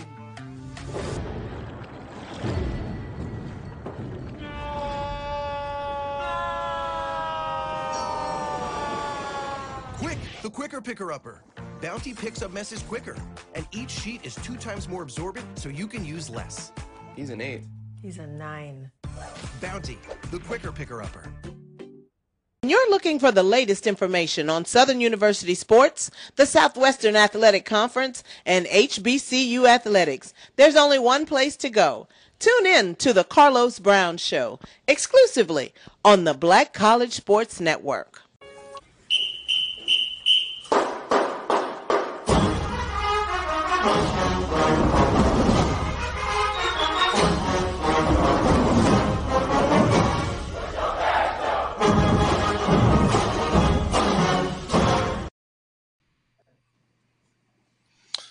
All right, welcome back to the ONG Strike Zone. Brian Fulford, Kelvin Rozier, Marcus Green, and joining us is Vaughn Wilson. Uh, Vaughn, thanks for joining us tonight. How you doing?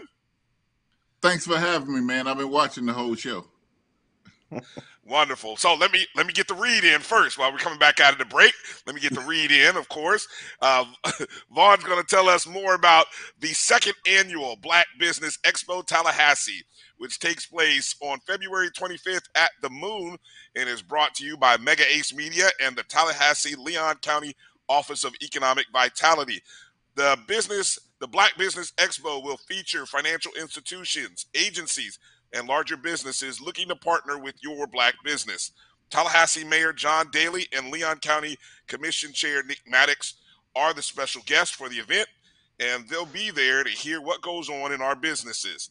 We'll give out $15,000 in grants, and we can all use a little extra cash this time of the year. For more information, visit us online at bbetally.com That's bbetally.com. All right. So, uh, Vaughn, of course, of uh, Mega Ace Media. Vaughn, thanks for giving us an opportunity to promote the event. Let's let's start with how this event and the idea for for this event came about. Um, the idea came about really um, during the pandemic. Um, we we I had just left FAMU at a very good paying job, and um, and uh, had started out to venture out to do actually to get my multimedia business back going. You know, my, my I felt my job. Dr. Ammons asked me to come to FAMU, and it was to build um, Rattler Productions. And we went from not having a single camera when I got there to being able to broadcast directly to ESPN3 with no outside help. So I, at that point, I thought it was built, you know, and um, I left it there. And I had some more personal things I wanted to uh, pursue, you know, in the entrepreneurial world. So um, I started, and then the pandemic hit, and a, a former rattler, Daryl Jones, was with the Office of Economic Vitality. And mm-hmm. while I'm sitting on my hands watching every contract I had canceled because we were stuck inside, Daryl said, register with the Office of Economic Vitality. We can help you. Well, as a normal black man in a black business, I'm like, man, I'm not doing that. That's not going to help my business, this, that, and other. But he persisted. And lo and behold, literally two weeks after I went and registered with the Office of Economic Vitality, I got a grant from them. And that catapulted me into pivoting my business to what it is today, which um, concentrates on good broadcasts for churches, municipalities, and that sort of thing. So I started thinking last year, you know, most black people in business are like me. We're not going to go ask for the help or we don't think we qualify for it. So we're trying to put we put this together to bring these businesses here entice them with the grants on the spot. We get the grants out, they leave there with their money. You know, um, we did that to try to get them there to let them know in Tallahassee, Leon County, we are fortunate to have resources for small black businesses, and we got to get out of the business of just trying to figure it out in our silo at home when you got professionals here mm-hmm. that are willing to help. does does a business have to be uh, operating in Tallahassee, or I mean, obviously, there's a home in Florida. What what are the in, what are the parameters? Uh, simply being a black business, or you have to be within the state? What are some of the parameters? Simply a black business. We've got some several people from South Georgia who came last year, and they're coming back. It's a research. It's an opportunity to really learn how to manage your business. We have banks there telling black businesses, don't be scared to go to banks go to the bank and let them tell you no, but fix what they told you to fix and come back because they just want you to be in position to get the loans. They, you know, they get credit when they're able to give a black business a loan. Um, we have construction companies there. There are so many projects going on. You know, here in Tallahassee, they're getting ready to build a new police station where they're looking for minority partners. So we went and scoured and got as many independent black contractors as we could to be there. We, have got um, you know those people there looking for partners. So to just get black people to get out of their comfort zone and and do the things that other people do which is business development um that's what this is a business development conference. Hmm. nice nice. Kelvin uh you want to ask vaughn anything regarding regarding this uh before we kind of get into other stuff Wait you're on mute, Kelvin. Make sure your mic, mic, mic, Kelvin, mute. Kelvin, you're on mute. Yep, yep. All right. So, so Vaughn, I know that uh, you um have dealt with logistics in a lot of different uh, uh venues. You know, Vaughn got probably done had twenty jobs, even when he had one primary one, right? he, he always doing something, right? He can't tell nobody no.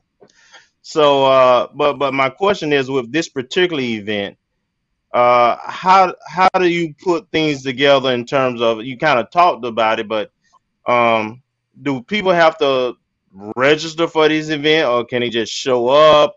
Um, how did you go? You mentioned about you re, you you went and talked to some some contractors and other folks who are looking for services and banks who provide information. Talk about how that process happened, and then how do you get the community? I know part of what we're doing is is trying to get the community to participate, but just just talk about the logistic and the strategy of putting an event like this together. Well, I started with the Office of Economic Vitality. When they said they would be my major sponsor, that gave me a start. Um, but then I had to go to the businesses and, and deal with them. And some of them, for example, um, from my work on campus when Ram Construction was working on Bragg Stadium on the east side, the president wanted and the board of trustees to have access to see what that progress was like, even if they weren't able to come down there that often. So they suggested to the Ram, hey, get Vaughn to because he can do a drone because we don't want anybody over close to the area.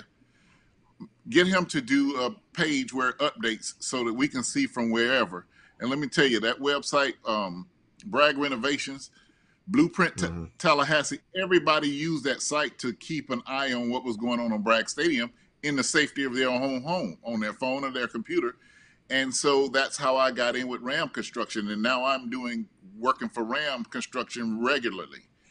And the same thing happened on the west side with Allstate Construction. So when those connections start happening, they realized, you know, other things could happen. And I had a conversation with Sheriff McNeil, and that's this is what really took me over the top with wanting to do the expo.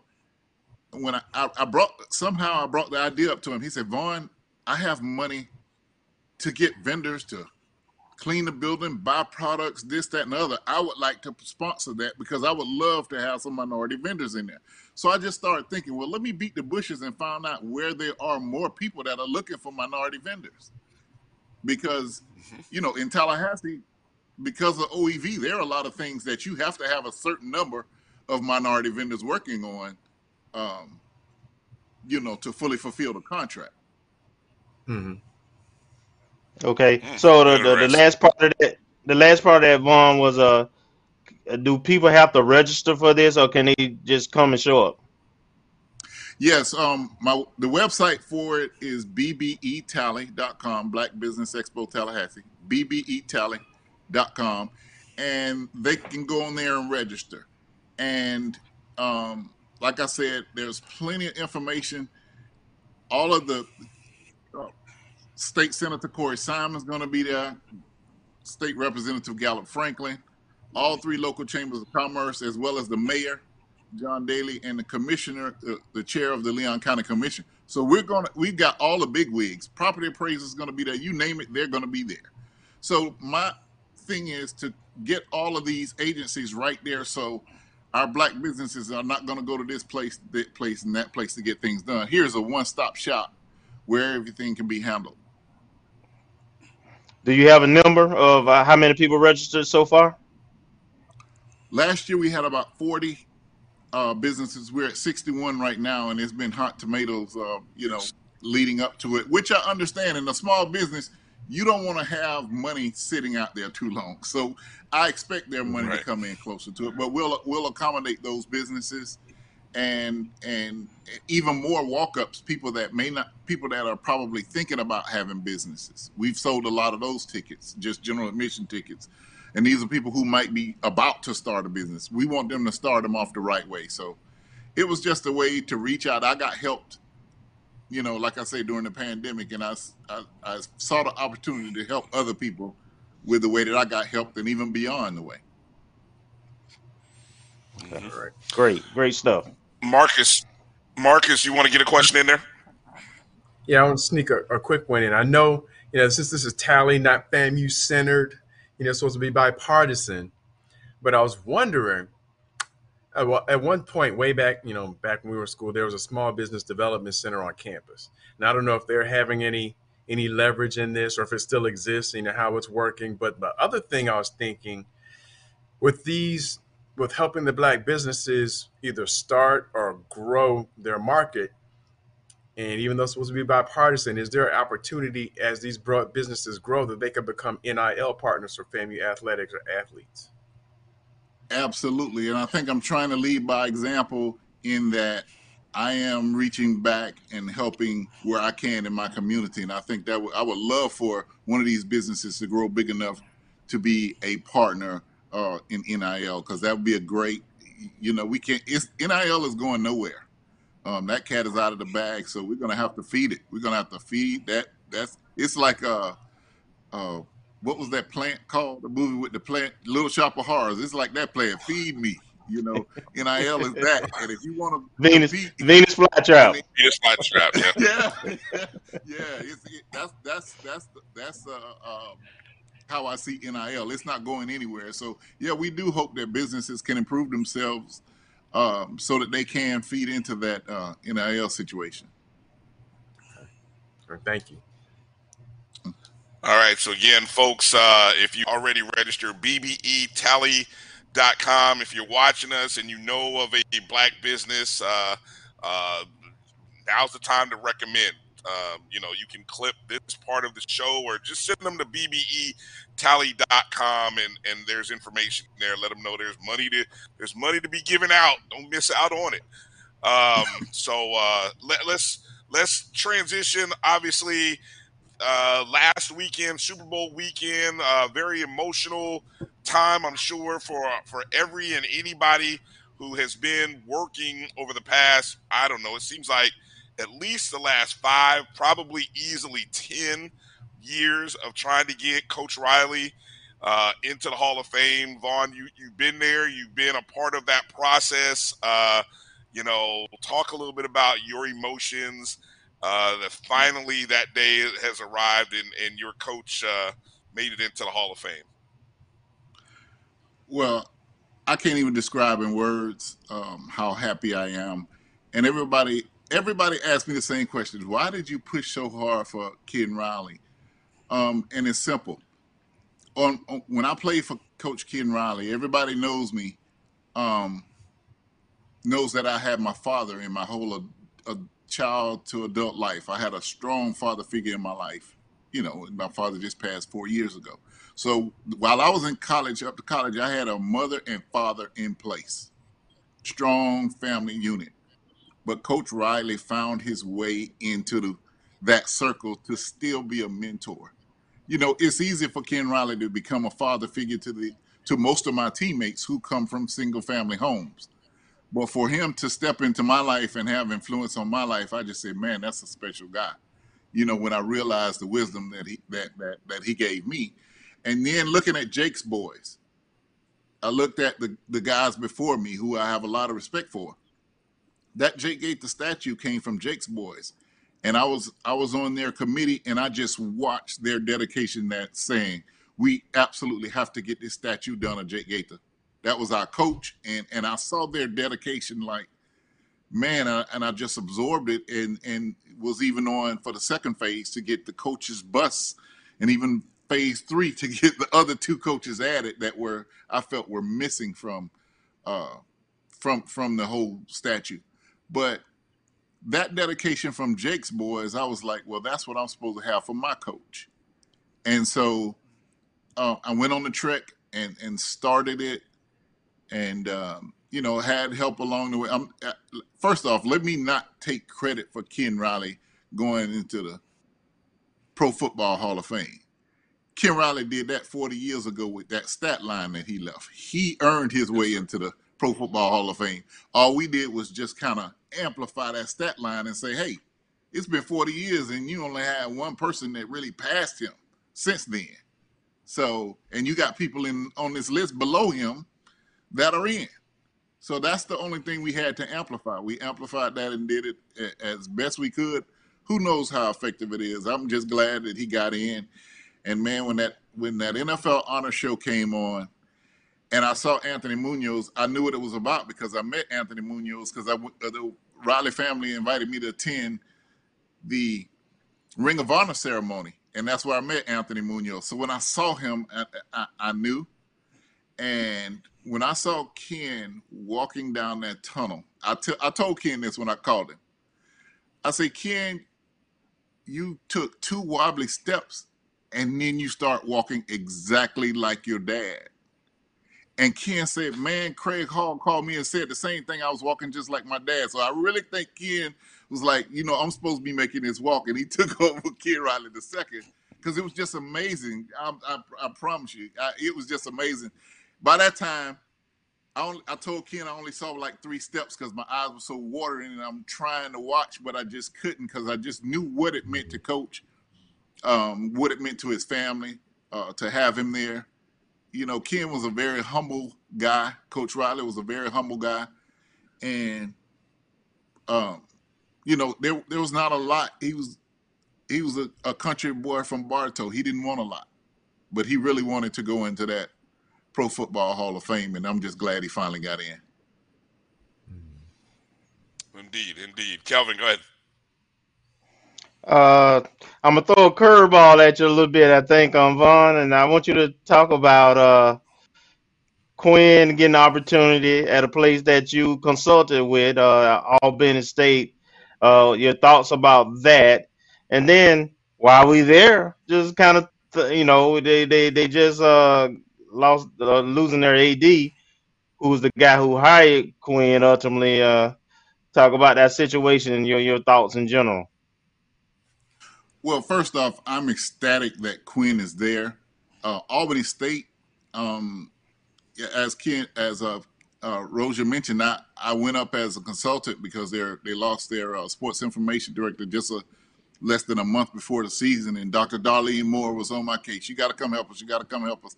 I was like, I'm out of that SID world, and I don't want to jump back in because just like you said, Brian, it is a 24 seven multitasking hell at times, you know. So, uh, so we we came to an agreement, and and and the president signed off on it for me to work through the football season and assist them with finding somebody by the spring, and and and then I could ease out. Um, I love Albany State. It's a wonderful little college. Uh, they got great facilities because they absorbed Darton College. So I actually had unlike at FAMU, I had two offices there because one on each campus, two sets of keys too. But uh, there's a there, there's a great opportunity. I in my mind, in my mind, if there is a school in Division two that can move up to Division one, it's Albany State. Hmm. It's Albany. State. They have the Yeah. facilities. They Yep. have the infrastructure. It's a great place to work, uh, Albany State. So when I found out they chose Quinn, I was ecstatic because it's a good place to be.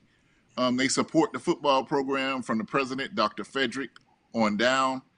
Um, as far as for for for Coach Duckworth, as I called him, um, I think there was a disconnect between him and Quinn uh, in that whole scenario, and I think in the end, um, I think it was an irreparable uh, situation between athletic director and head coach, and people don't like that.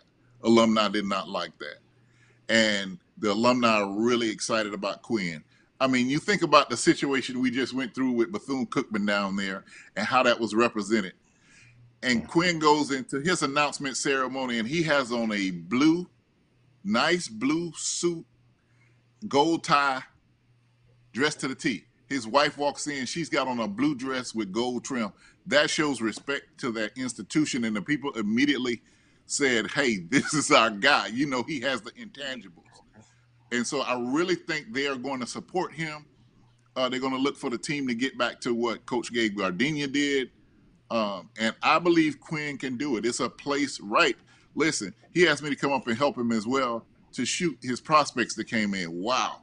You talk about picking from the transfer portal and getting some right people. He's got some athletes up there at Albany State. So I'm looking forward to see if they can unseat Benedict College this year. It's going to be exciting up there at the SIAC. Yes, indeed. Yes, indeed. Um, go ahead, Marcus. Uh, one quick question for you, Vaughn. And I know uh, once um, Coach Riley was elected to the Hall of Fame, do you know anything about the attendance process or policy? Do they have tickets they give out? Do they, you know, it'd be nice if the 100 was there, even if it's a small section, some FAMUans there. I know it's pro football, but I think HBCUs and one of ours gets in, we we all it's all family. It's not just the pro team. It's like the college too, because they're representing us. Well, all I can tell you is a few things. It's August third through sixth in Canton, Ohio. My wife and I already purchased our plane tickets. Uh, we're looking at hotels. We'll get all the rest of that figured out. We are going to be. There is no way. I mean, literally the next day, I was like, I'm I'm not even playing with it. I, I really. It's just. I attended the baseball Hall of Fame when Andre Dawson went in, and it's just it's an immersion. It's an immersion in history. Um, it's an immersion in celebrating that person.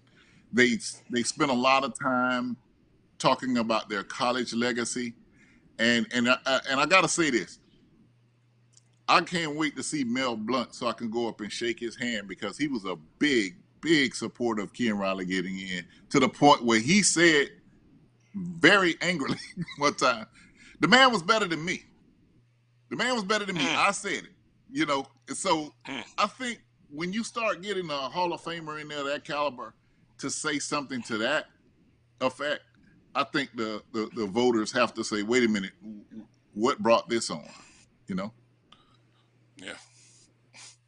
Wow. Uh, um, last uh, last kind of thing I want to ask you, Vaughn. Obviously, in the news, you mentioned Bethune Cookman.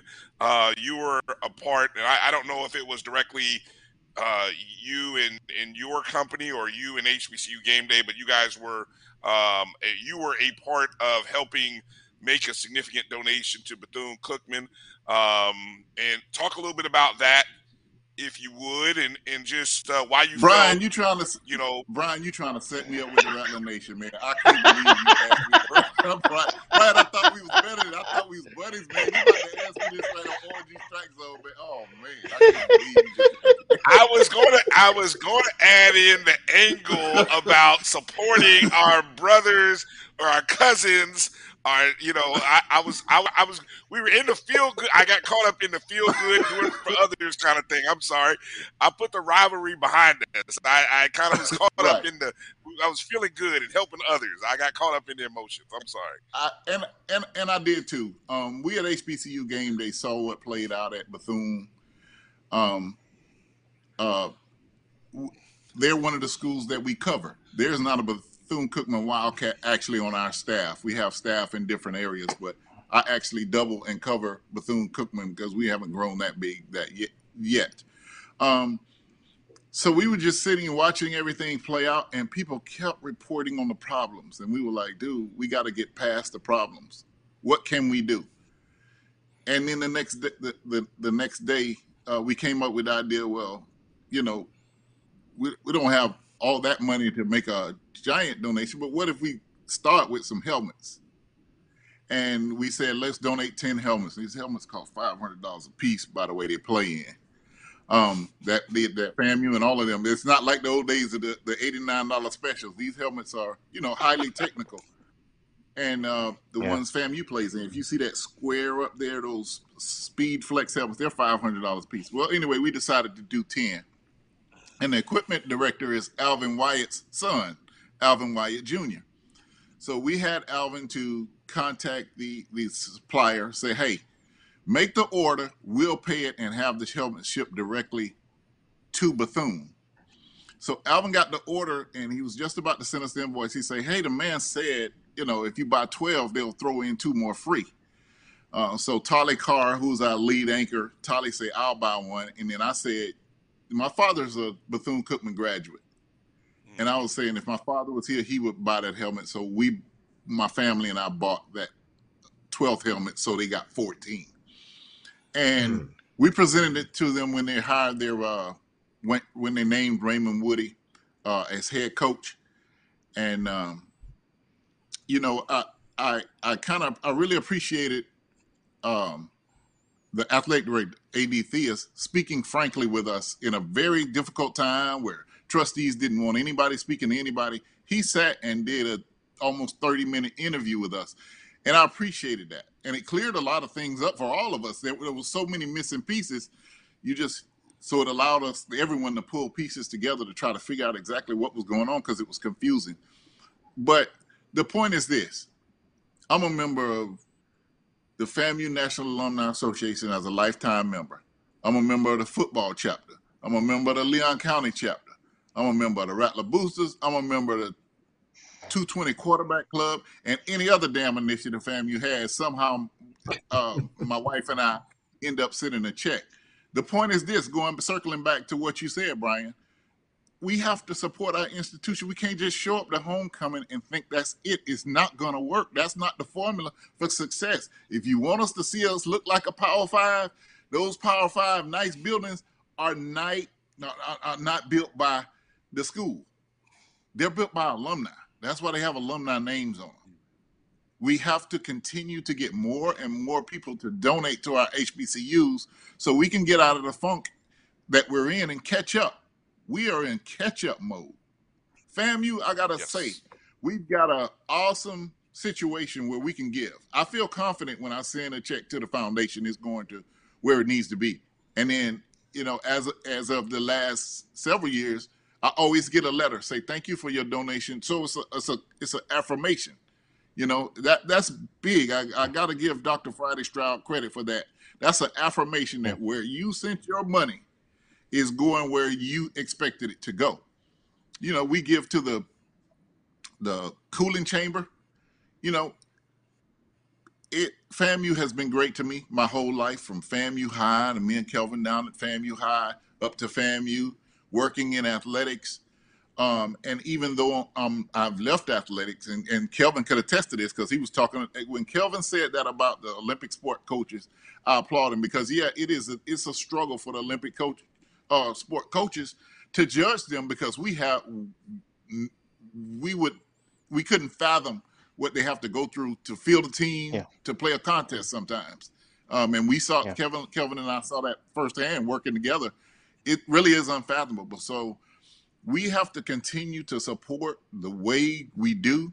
I can't give enough money to have an amphitheater named after me like Will Packer, but I can do what I can do. Right. Exactly. That's Exactly. what I want people to do. Be do what you can do and be dedicated to it. Yeah. Yep. Yeah. I, Well I mean that, said. that there it is. Well said. I mean you, you did, I mean that one if every if every Bethune alum donated one helmet, hell they they wouldn't have no issues with helmets no more, you know. And so and then that's a small donation. So It- you know what, Brian? It's so funny you said that because that gesture that we did, Coach Theus came up to me as I was getting ready to leave. He said, "Dude, I got seven people say they want to buy helmets. Have text him just right after that little broadcast. Me on there for one minute, got what, eight times five, four thousand dollars worth of helmets. You know, if if they're if they were buying one, I'm just saying if they were buying one. But it, it takes little things to build up. We, I mean, we have to use that Obama mentality. A lot of people doing a little. We don't have hmm. too many Will Packers and that can- that can write the big checks, but we got a lot of people that should be writing something. Yeah, Exactly. I, I know. I know. I know. We got to, to, to wrap up because uh, I don't want uh, Roy to cut us off. But I, Yeah, I do want to say, but I do want to say real quick that um uh what Vaughn is talking about and what I would say being a part of this program, and I want to thank you and Roy and Brian and all your for, for giving this this platform. I, I realize the value of black media and black owned media to be able to put this kind of content out to people because nobody was doing it. And it's going to continue to grow and hopefully help HBCU athletics down the line, particularly in our case, FAMU. But uh, so so so um, you know, y'all guys, you know, y'all had this vision 20 years ago. Y'all was ahead of your time, man. But this is important, I, and I realize it. Sorry, that was my dog just uh, greeting my daughter coming home. But uh, but and, and also bringing my whole conversation back full circle, Brian. The reason I advertise, I didn't ask for any free ads. I asked Roy what was the rate. The reason I advertise with you all is that same thing. We have to support each other however we can support each other. Just a, a, a little bit, a little extra. You know, we got we got to support each other because these are businesses. I realize y'all doing this from your heart, but it's also a business. In order for you to stay on, it's it's you know it's a, it has to be run like a business. So I thank you all for for being the platform where I could find a place to do some extra advertising, and and I watch the show anyway, so why wouldn't I? Uh, we and we we appreciate it. We appreciate it, Vaughn. There's enough of that. Hey, like I said, there's enough of the pie for us all to cut a slice and and share it with the greater community. So that that's the, you know, and and we we you know we we all lift the this boat of HBCU athletics up together uh, in our own different ways, and that's that's what I love. So, uh, again, ladies and gentlemen, uh, Vaughn Wilson, HBCUGameDay.com, as well as Mega Ace Media. Uh, go check out the Black the second annual Black Business Expo Tallahassee. Uh, February 25th at the Moon. BBETally.com is where you can register. So, of course, um, you know, make sure to to get out uh, and and go support this weekend. Uh, you can register again online, bbetally.com, bbetally.com. So don't let don't let a friend miss this opportunity. Uh, all right, so that's going to do it for the show tonight, and uh, so we appreciate Vaughn for coming in and joining us. Uh, a lot of things that we'll probably talk about maybe on another platform. I know Marcus got a lot of stuff. Kelvin's got we got a lot of stuff we left on the uh, on the in, in the notes that we'll try to get to some other form of fashion. Uh, but our, producer says it's time to go, so I'm gonna be less winded, long winded here, and say thank you to uh, Vaughn, Marcus, Kelvin, Roy. Appreciate you, Rattler Nation. Thank you. Go check out the BCSM Pod Zone and uh, things up, Rattlers. Peace out.